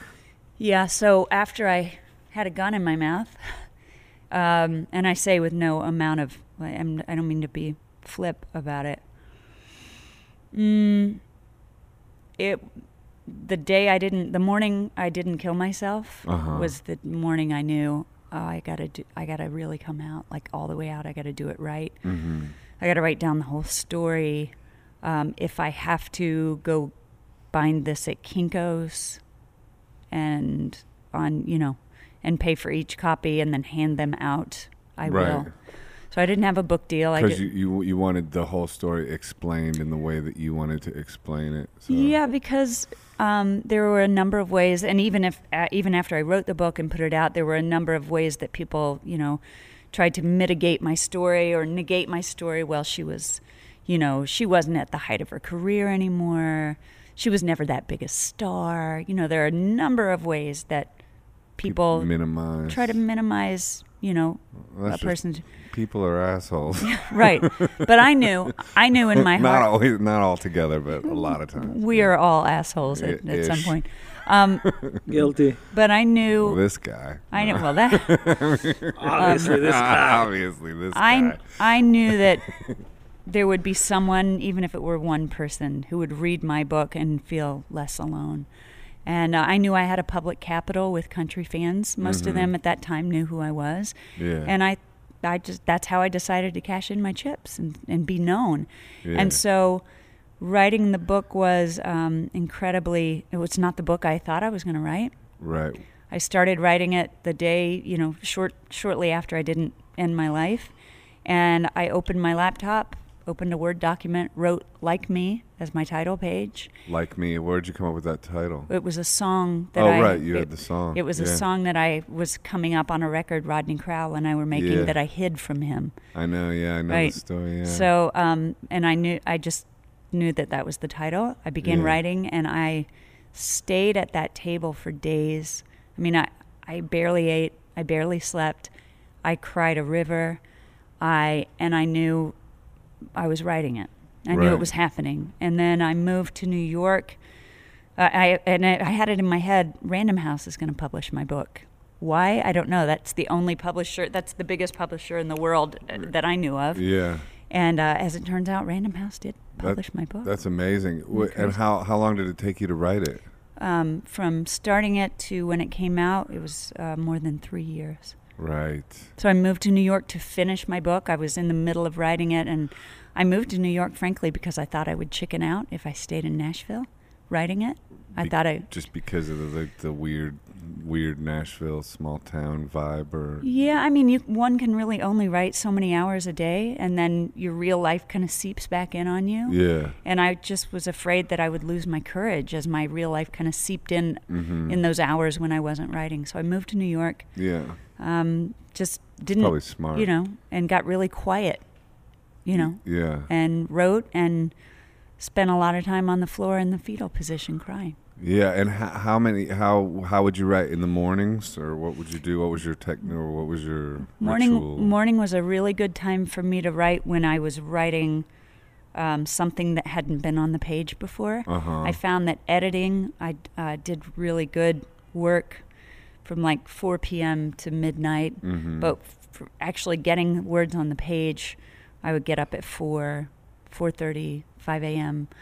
Um, you know, and I lived on the corner of uh, twenty-third and eighth Avenue, mm-hmm. in a really beautiful um, corner apartment. So I, I could see, I loved kind of being the first, what I felt like the first one up and thinking yeah. uh, in New York City. New York has a magic and an energy, of course, that we yeah. all know. But that was a really good time for me to write. Um, and then there were days that I just flat out couldn't do it. So I would ride my bike in Central Park or walk. Mm-hmm. You know, look or explore, learn the subway system. Would you read memoirs by other people and get inspired that way? I had read a lot of memoirs. Um, Liars Club, or Mary Carr is one of them. She was my bridesmaid in my wedding. Was she? Yeah, she's. That's, uh, that's she and I had a coffee date for yesterday, but that is so wild. I had no idea. yeah, that, yeah, yeah, yeah. But she's in like fa- she's super inspiring, right? She, she's, she's got a, that book about memoir writing. Yeah, the too. Art of Memoir. Great yeah. book. Um, so one of the chapters that was really. And Ma- Mary would feed me, and we'd play Scrabble, and we. So you you, know, kn- you knew her even when, was she inspiring you during this whole? Oh time? yeah. Oh yeah. Really? There was a particular chapter that I was writing that was super hard, and I just was avoiding it and avoiding it, and I, she called. She would call, and you know I had a few really good friends who would check in. Rodney was one of them, and mm-hmm. still an angel in my life. But um, Mary called to check in on me. I wasn't answering her text, and she called, and she said, what are you doing? And I said, well, I'm struggling. I'm, I've been on the floor for three days crying, and I can't do this. I can't write this chapter. I just, I fell apart. She knew what the chapter was about. I'd told her that I needed to write this chapter. I said, Mary, I can't do it. I'm, I'm, I'm a mess. And she said, well, if you're not on the floor in the fetal position crying, you're not fucking doing it right. That's amazing. And then I found a way to do it. That's incredible. Yeah, she's, uh, You know, she's uh, an amazing, she's inspired many a memoirist, um, uh, me included. Um, yeah. She's a great poet, and um, she's really, she knows how she feels. And yeah. that's the, one of the, one of, and she also had a really kind of interesting relationship with her mother. And um, so I, I got, uh, you know, like millions of Americans and people around the world, I, I was inspired and kind of fed and watered by uh, Mary Carr's wisdom. That's still incredible. In. Yeah, yeah sh- like uh, I, I, when I was going through all this stuff I was telling you about, I, um, I ended up writing about a thousand pages towards a memoir, and I haven't. I have. It's just laying there, like uh, I mean, it's you know, Why it's is on ha- hard drives, just like sort of mm-hmm. on pause right now. Maybe you need a coffee date with Mary. Yeah. But yeah, well, it would be great. but uh, yeah, I definitely need to find my Mary. You know, like. Uh, well, have you read The Art of Memoir? I have, yeah, and yeah. I need to reread it. Like, you're inspiring me. That's one of the. This is like something I like talking about because I'm I'm inspired to try to finish that at yeah. some point. But it's kind of like, you know, it's it's it, it's like you know, it's so difficult. Is it mocking you? I mean, it, it, not actively. It's more just like, hey, I'm over here. Like, eventually you're going to have to deal with me. Like, we're going to have to talk about this, you know? like, um, It's im- it's important yeah. work. It and, and what you have on the page will change. Yeah, it needs to. And it Well, yeah. I mean, it, yeah, it, it yeah. could be it could be perfect as it is, but I doubt it. And no, I, it's and, not. And, and, and yeah. what I learned as I... Yeah, again, I set out to write an entirely different book than I wrote. Right. Um, and I also thought they were going to assign me a ghostwriter Oh, okay. I really, I wrote my, like, half the book and just kept waiting for Random House to say, here's your ghostwriter, because yeah. most books written by people who don't write books, right. who are publicly known, have a ghostwriter. Yeah. Um, but then when that's part of that really difficult chapter was that was shortly after my editor said, no, you're actually going to write this book yourself. Right. That's when I, it was like, I had to cross a threshold of get in it mm-hmm. or get out of it. Like, you're either going to write this book yeah. or you're, this is going to be an unfinished book. Yeah. And so you're going to cross a threshold at some point and re-engage that book, I hope. Yeah, I will. And But uh, did you read uh, Cherry, her other? No. Yeah, you should read Cherry. You should read Rodney's memoir, Chinaberry Sidewalks. Which that, is that's a great title. Brilliant. Well, it's it's a great book. Yeah. Um, uh, Jan Arden is an, a really good friend of mine who's a great memoirist as well. Have, did you read any Karl Ove Nosgaard stuff? I, I read passages. I didn't yeah. read the entire books. Yeah. Um, just you get back on just that do it, horse. Joe. Come on, yeah. saddle time, Come yeah. Joe. Get yeah. in the saddle. Well, you're inspiring me. For sure. You used to talk about writing that all the time, and then you just like, I never heard of it again. Well, yeah. I. Um, Can you tell me this? Can you tell sure. me your title? Uh, let's see. What is the title? Um, I know the title. Hold on. Wow, that's wild that I'm like spacing on the title. Um. Holy shit. Why am I spacing on the title? I have a title. Man, I'm blocked. Mm. Mm. It's pretty telling. Yeah, it is telling. I need to get back to it. Reintroduce yourself yeah. to your book. Yeah. There's a huge value. Wait a minute. Um, oh, yeah. Welcome to the Echo Maze. Welcome to the Echo Maze? Yeah. That's pretty great. Thank you. I see your cover, too. Yeah, welcome to the Echo Maze. Yeah. Great. It's all about, yeah, the Echo Maze of just like, uh, yeah, waking up to true nature of like a lot of the relationships in your life and yeah. stuff, and the Echo Maze of it. Like, be, yeah. The Echo Maze was really like the f- original, the Echo Maze. I like that. I like that better. Yeah, welcome it's, to. It's the Echo Maze. Yeah. I think I made it a Guns N' Roses title for Welcome to the Jungle. Yeah. Like, you know, like, yeah, no, it's the Echo Maze. Let's call it the I think Echo. That's super strong. Th- thank you. Um, you know, get back in the saddle. And you know that I, feeling when you. Oh, uh, it's the best it's feeling when you're writing it. Like, I, it's I, like, the best. No, and I could do like ten. Like, I was writing, like, I got a thousand pages on it. Like, that's I was doing huge. Like, yeah, I was doing like ten out, like, ten hours would feel like nothing, you know, like. And that high? Can uh, we talk about that it's high? A, it's amazing. I've like, been writing a lot lately, too. Are you writing another one?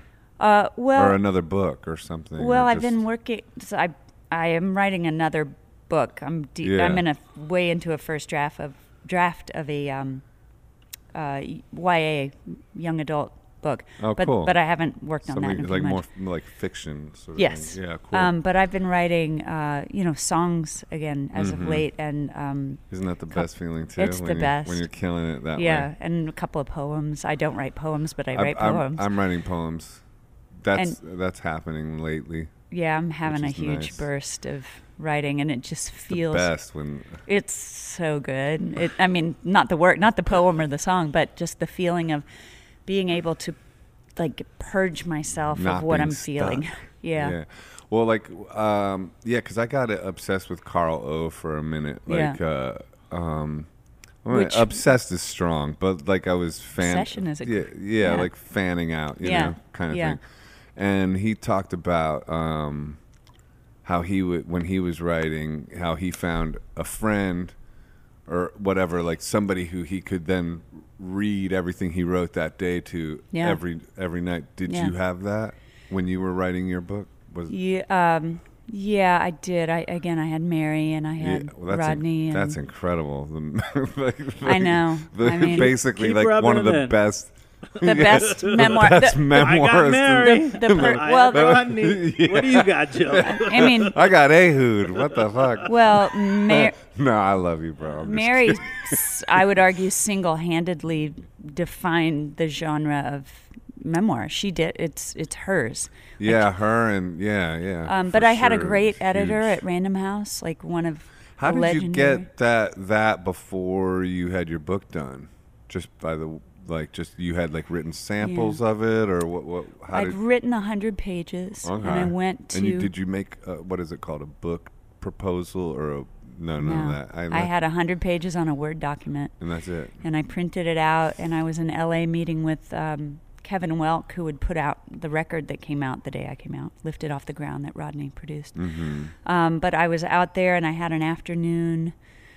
And I called my old agent at C A A, Brian mm-hmm. Laux, who, yeah. who, you know, we had remained friends. And I went into his office and sat down, and I said, there's something I want to, I knew I could trust him. I said, there's something I want to show you. And we sat down, and I thought he would take it and read it. But I sat on his couch as he read my one hundred pages. Mm-hmm. And he said, can you get to New York? And I said, yeah, I'm actually uh, headed that way. And he said, I want you to meet with this agent. And uh, Luke Janklow was my agent, mm-hmm. uh, would, who would become my agent. And I sat down with Luke. Luke read my pages.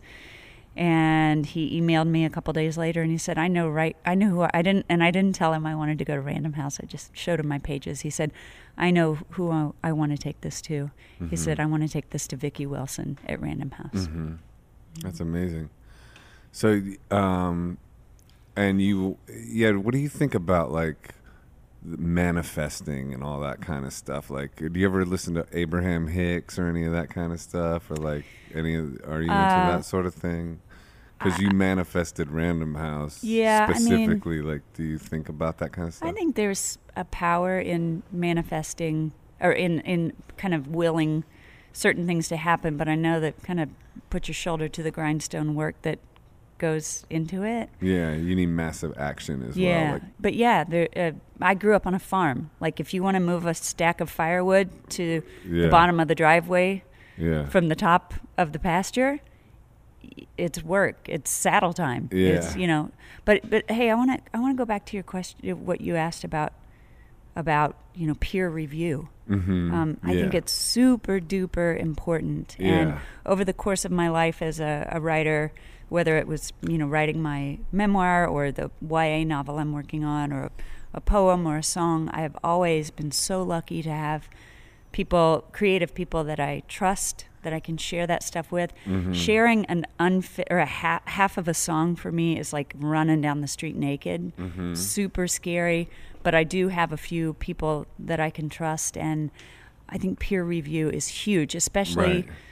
Um, into, I know how to write a song. I know that I'm a good songwriter, right. but I don't know how to write a Y A novel. I'm not much of a poet, and so I become even more kind of vulnerable. Right. Um, and so being able to still have a lifeline of somebody to share that with, what all I'm saying is keep sharing your work with whomever you're able to share it with. Yeah, I need to find that. You don't have anybody that you can not, think of? Not right now. Not right now. There, you know, maybe try to find a writer's group of yeah. people kind of equally yoked. But yeah, maybe like once I re-engage in this process, yeah. I'm sure, you know, it's like jump and the net will appear. It will. Thing, you know, the echo maze. The echo maze. There were three things I was super curious about. Mm-hmm. One, as you said, you you knew since you were young that you were gay. Mm-hmm. Um, and there was a period of time where you did date men. Mm-hmm. Um, were you still in doubt about yourself? Like, why why go through that? Was it just for the outside appearance? Um, and did it happen after you had gained success? And then what was, I'm not going to say motive, but what was what was behind that if you knew who you were? Yeah. Um, I wasn't having doubts about my sexuality. I knew I was gay, like full on, one hundred percent. I mean, there's a... the Kinsey scale upon which everyone's kind of sexual identity kind of lands, their fluidity. I'm one hundred percent gay. Um, but I dated guys off and on. I dated guys in high school. Um, of course, it wasn't very it was never very serious, excuse me. Mm-hmm.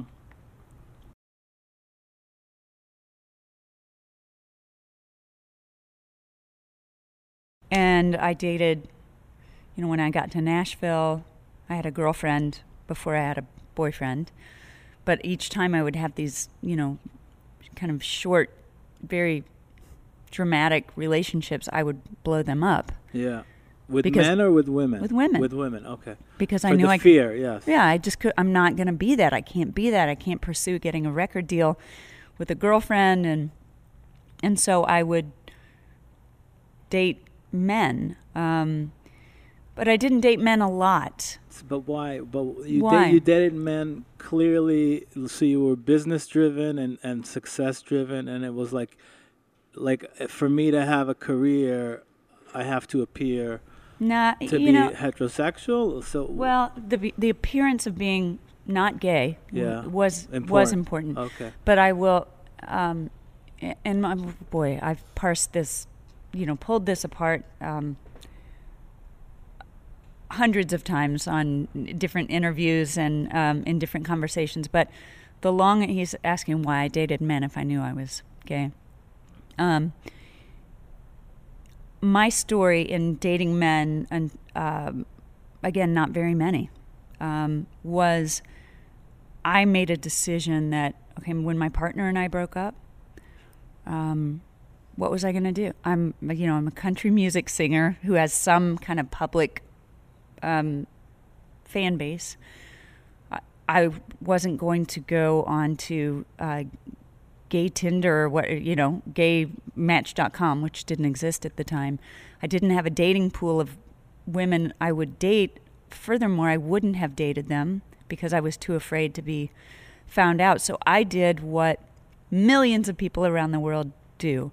I made a decision, all right, if I can't be with the woman I love or meet another amazing woman, I have to find companionship. And I'm going to, and that's, you know, I dated some really fantastic, talented, funny, decent men. Um, and it wasn't, perhaps some of it was cover. I mean, I... Did I, you ever come out to those men and never, say, never? Not once. So they had no clue. They had no clue. Well, I don't know what, I. they didn't tell me they had a clue. Mm-hmm.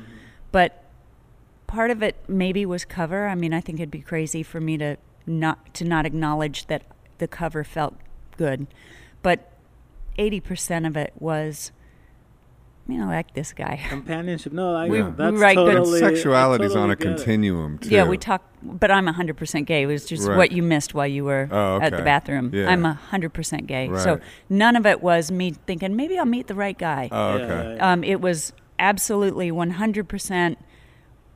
I'm not gonna, I don't want to live my life without companionship, and I have very good friends. So you compromised, for, yeah, for and, comp- which is understandable. And can I tell you how many people I've met in the world who made the so- same compromise?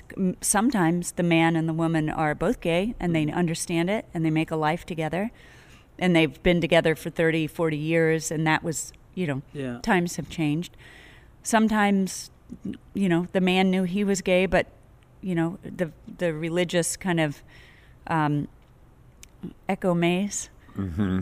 was telling him, you can't be that. Right. If to fit in in your social community, your faith community, your work community, your actual physical community, you have to be, you have to go get a wife and have kids. Mm-hmm.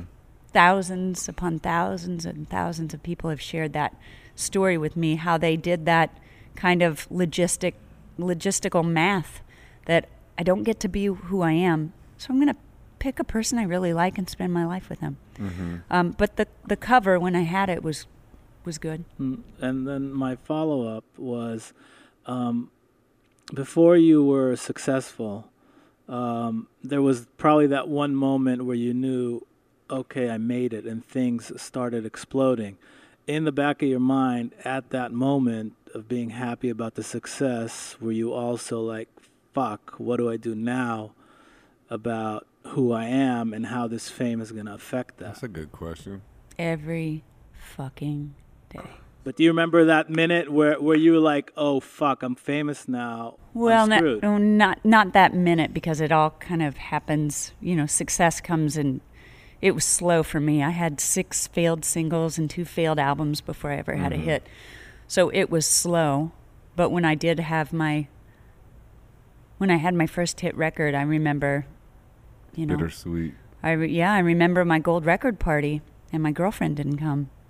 Yeah. And I remembered seeing that, you know, that uh, knowing I was crossing over a threshold into, it almost, I almost didn't want to get more fame than I had. Right. Because the more fame that you have in music or arts, uh, commensurate with that is people's intrigue about your life right. in general. And people looking into yeah, it. Yeah, so I that. remembered thinking, I like this. This is, you know, gold record, hit record. This is nice.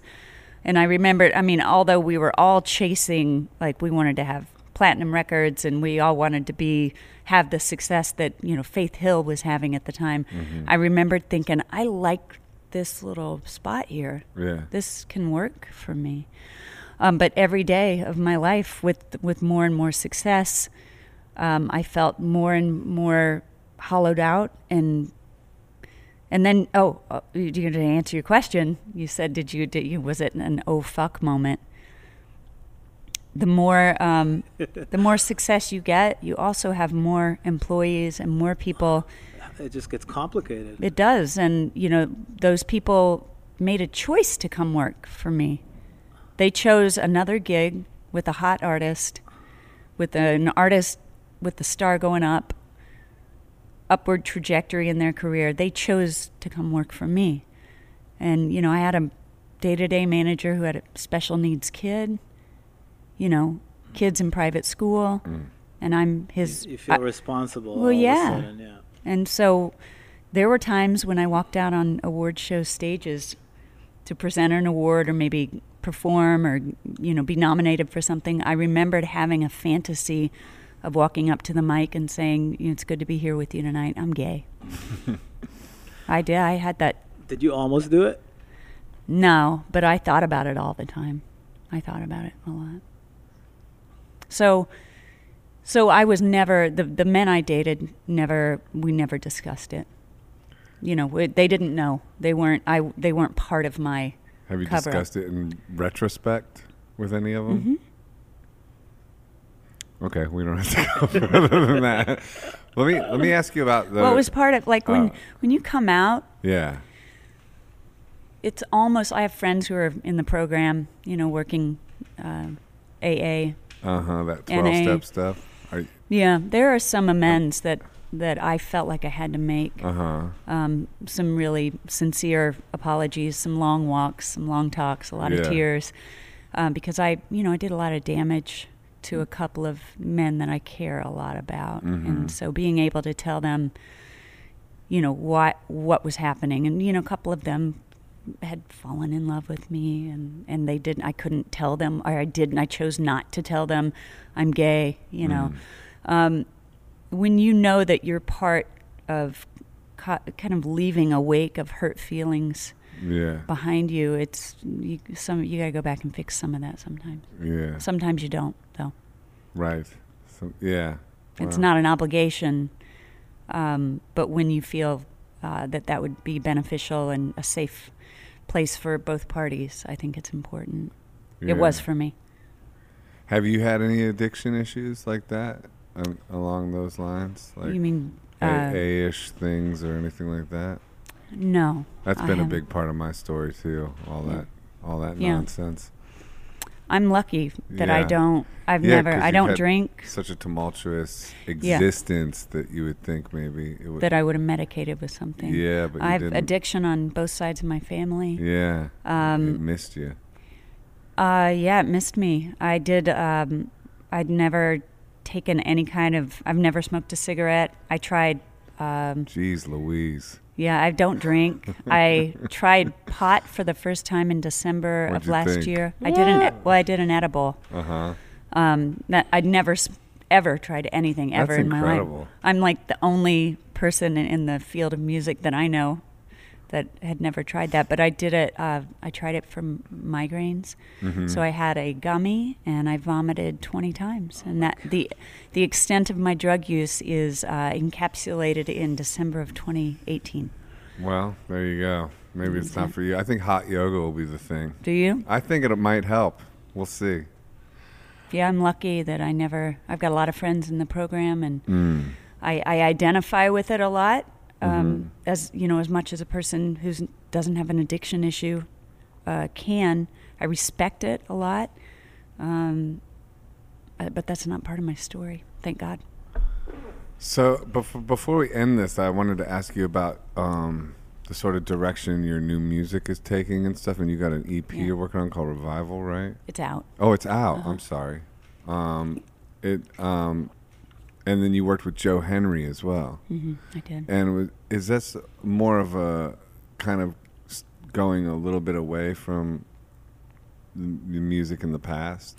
The record I made with Joe Henry, um, I Am the Rain, was a definite, like, when you work with Joe Henry, it's because you want to make a record that Joe Henry makes. You right. know, it's like he brings so much color and tone and landscape, you know, a sonic landscape all his own. So I wanted to make that record, and was felt really lucky that, that he would write and, and make that record with me. Um, and then after that, that was in two thousand sixteen. Was it two thousand sixteen? Excuse me. And then um, I began writing for two E Ps. One is a holiday E P called Santa Same. Will Find You. Yeah, and that, that's a scary, scary Christmas title. Is it? It's a great kind song. Of. I heard you. You played thank it you. Here last time, and, and uh, the concept was great. Thank you. Like Santa will thank find you. It's, thank like you. It's sort of daunting. Well, it depends on... how you look at it. You're, you're nice and dark. I know. Uh, no, um, and I'm not a fan of Christmas albums yeah. or songs, but yeah. that was a really great song. Thank you. I, I wrote that with Mindy Smith years ago. She actually recorded it for her holiday record. And then I'd written another song that Mindy had recorded and the Indigo Girls had recorded uh, that I'd never recorded. I wrote it. It's called, uh, what's it called? The oh, echo, it really is a wonder. Maze. It really is a wonderful life. So that was one I had written like in two thousand five, and, and Mindy heard it and she recorded it, and then the Indigo Girls did, and a bunch of other people have. And so I was like, I have these couple of songs in my hip pocket. Let me just write three more, do an E P. Um, and I worked with uh, Jeremy Lister and Dustin Ransom on both E Ps. So mm-hmm. that uh, Santa Will Find You came out in December of twenty eighteen, and then uh, Revival came out in May. And um, oh, so, it so it's kind of it kind of feels like Revival feels like harkens back a little bit more, I think, to my commercial stuff, but it's a little poppy, and I don't know what it is. Right. I have no idea. Yeah. So are you working on more music now, or are you? I am now. Yeah. Songs are flow flowing. A lot of stuff happening. That's cool. Yeah. Cool. Yeah. I'm going to master my. I'm finishing the master of my new record right now. Today.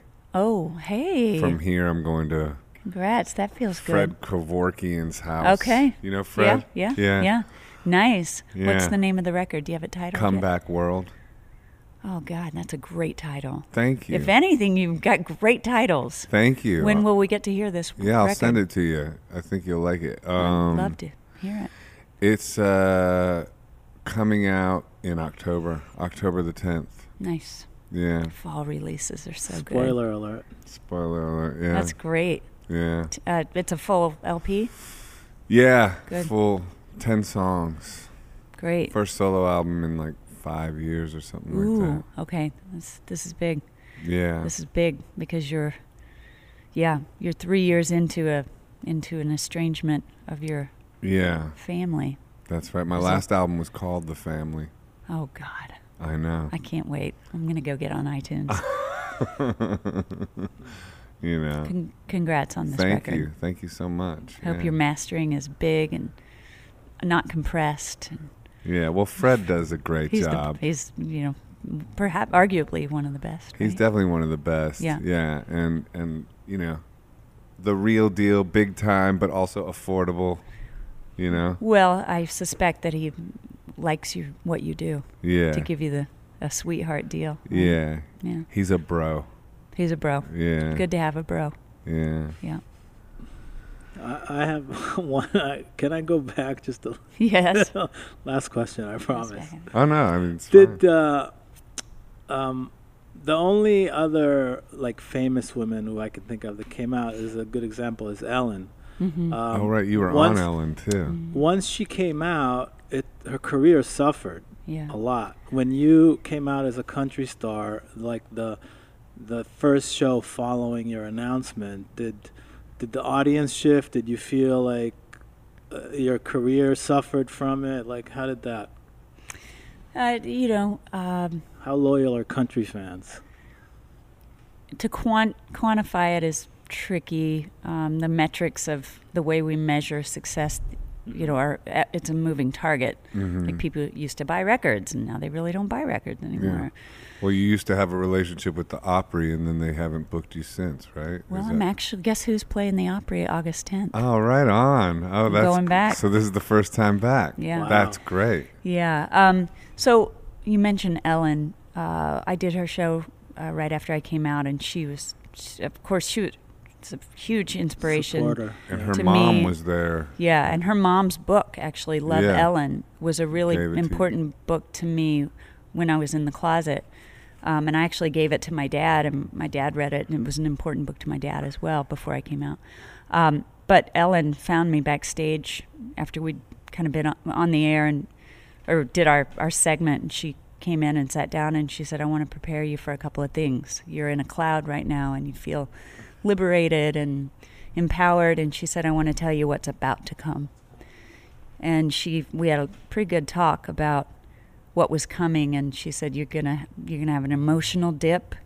You're going to like feel regret. panicked. Yeah, she didn't say regret, but she said there will be fallout, and it's gonna It's going to cut you off at the knees emotionally, and she said there is a there is a backside of that. It, I don't know when it will come, but you will emerge from that, and you'll be better than ever and happier than ever. But she said you're you're about to you're about to feel a big dip, and and um, you is know that true? I felt uh huh yeah. She's a sage. Yeah. Yeah. Uh, you know, Rosie O'Donnell uh, kind of did the same thing. Rosie was very generous with her time and her, you know, mentorship, and you know, they, the, my friends who had been kind of through this and peers who had been through it, they they kind of showed me the roadmap, and it was pretty true to form. They were all pretty right. And your book has been an inspiration to other people too, isn't that interesting? How? Yeah, it's pretty neat. It I, you know, I've, neat. I've I've noticed something recently. Um, so first, you know, the first few years when I was out, people would like come to the shows and say, I'm going to get your book, or, you know, um, they had kind of a different story. But now the, the story now is like I do a show, and then a bunch of people hang out afterward, and there's like a new crop of nineteen to twenty-five year old young people who bring my book to me that say, oh yeah, when I realized I was gay and told my parents, they ordered your book, or they went to the bookstore. Like it was already out there in the space for them, mm-hmm. which is different than what I heard in the past nine years. So I feel like there's like a like a sophomore class, mm-hmm. and to have been kind of I I I, I don't know how to, else to say this, but like their Ellen, right? And I say that with all, you know, understanding that Ellen is a huge it's global true, star, and I'm not. But yeah, but it's, but it's to, amazing the way that works. It's pretty sweet. Like it's, it's pretty. Like, like yeah. Like what else do you want out of life when you, when you know that you that you're helpful to others? It's like, come on, that's better than yeah. any Grammy you could win, or like I mean, it's, it's like it's incredible. That's it's, that's the deal. It's when I told myself I'm going to write this book, and if I have to bind it at Kinko's and yeah. hand it out, yeah, that to hear what I hear now, yeah, it's the best. It is the best. You're the best. You're the best. You're the best. We're the best. We're the best. Yeah, it's great to meet you. Yeah, you as well. For coming down. I loved. Thank, I loved th- visiting with you. Yeah, me too. And uh, I, I'm totally uh, hoping that you take me up on that yoga, because it would be great to. Sweat it out. Sweat it out with you. I will. Thank you so much. Thank you. What's the What's the prayer again? I love you. I'm sorry. Please forgive me. Thank you. I, I love, love you. you. I'm, I'm sorry. Please forgive me. Thank you. I love you. I'm sorry. Please forgive me. Thank you. I love you. I'm sorry. Please forgive me. Thank you. I love you. I'm sorry. Please forgive me. Thank you. Cheryl Wright. Shelley Wright. Shelley. Oh, that's an awful way to end a podcast. You know what? I'll, cut, I'll edit that out. I'll edit that out. I love you. you know, I'm sorry. sorry. Please, Please forgive, forgive me. me. Thank, Thank you. you. I love you. I'm sorry. Every Please time I have me. to spell Thank your you. name, I have to it's think about it. It's because of the it. C H. It's just, it's, it's the C H. We've done shows together. The C H threw them. I, I got to tell you, every time C H. I got to spell your name, I got to look it up. I'm like, yeah. how does it spell? Is it like Chicago. I know. Yeah. Yeah, I awesome. love you. Thanks, Shelley. I'm sorry, please forgive me. Thank you. Yeah, I mean, you just apply it to everything in in, in your life, you know, nice. and, and all the people in your life. And I send it out to, you know, those I'm estranged with, those I'm not, you know, and yeah, That's and nice. send it to Ehud for messing up. He'll cut that out. I'll probably leave it. But yeah, yeah. I, I, I, I'm honest. It happens to me every time I gotta come up with your name. It's okay. It's the C H. Not the first time I've heard yeah. that. Yeah. Imagine what it would be like if I weren't somewhat known. I know. You'd get botched every day. It'd get botched all the time. You became a professional musician young, too, right? Pretty much. Like, are, we, are we resuming? ah, I'm sorry. It was like, yeah, like when you were you were a kid. You were a kid in high school mm-hmm. doing it. I already. was playing. I was subbing in and out of bands when I was eleven or twelve. Mm-hmm. That's and then, amazing. And then I got fired from a band called Joe Cowboy. They were all adults, and I was this kid in their band, and I was yeah. pushing for rehearsal that they didn't want to do. They had me over for rehearsal and gave me lasagna before rehearsal and said, we got to tell you something. Let's get rid of the kid. We're letting you go. You can just start your own band. So I did County Line. County we were Line. Not very good, but we were busy. Yeah. So I was gigging every weekend. And yeah. I, I became a professional when I was in high school, too. Five nights a yeah. week, Cleveland cool. Blues Band. Mm. Hardcore. You guys were probably good. We were good. Frankie Stein, Chill Factor. Wow. We opened up for Stevie Ray Vaughan. Whoa. Yeah, wow. Albert Collins. We were we were a big Cleveland rock blues band. That's Joe cool. was playing bass. Played bass. Of course you were. Bassist. I, I knew you that. You can see it. I'm lanky. Oh, yeah. yeah. All right. Awesome. Thanks, All right. guys. Thank you so much. We'll see you next time. I loved it. I love you. I love you. I love you. I'm, I'm sorry. sorry. Please, Please forgive, forgive me. me. Thank, Thank you. you. That was fun.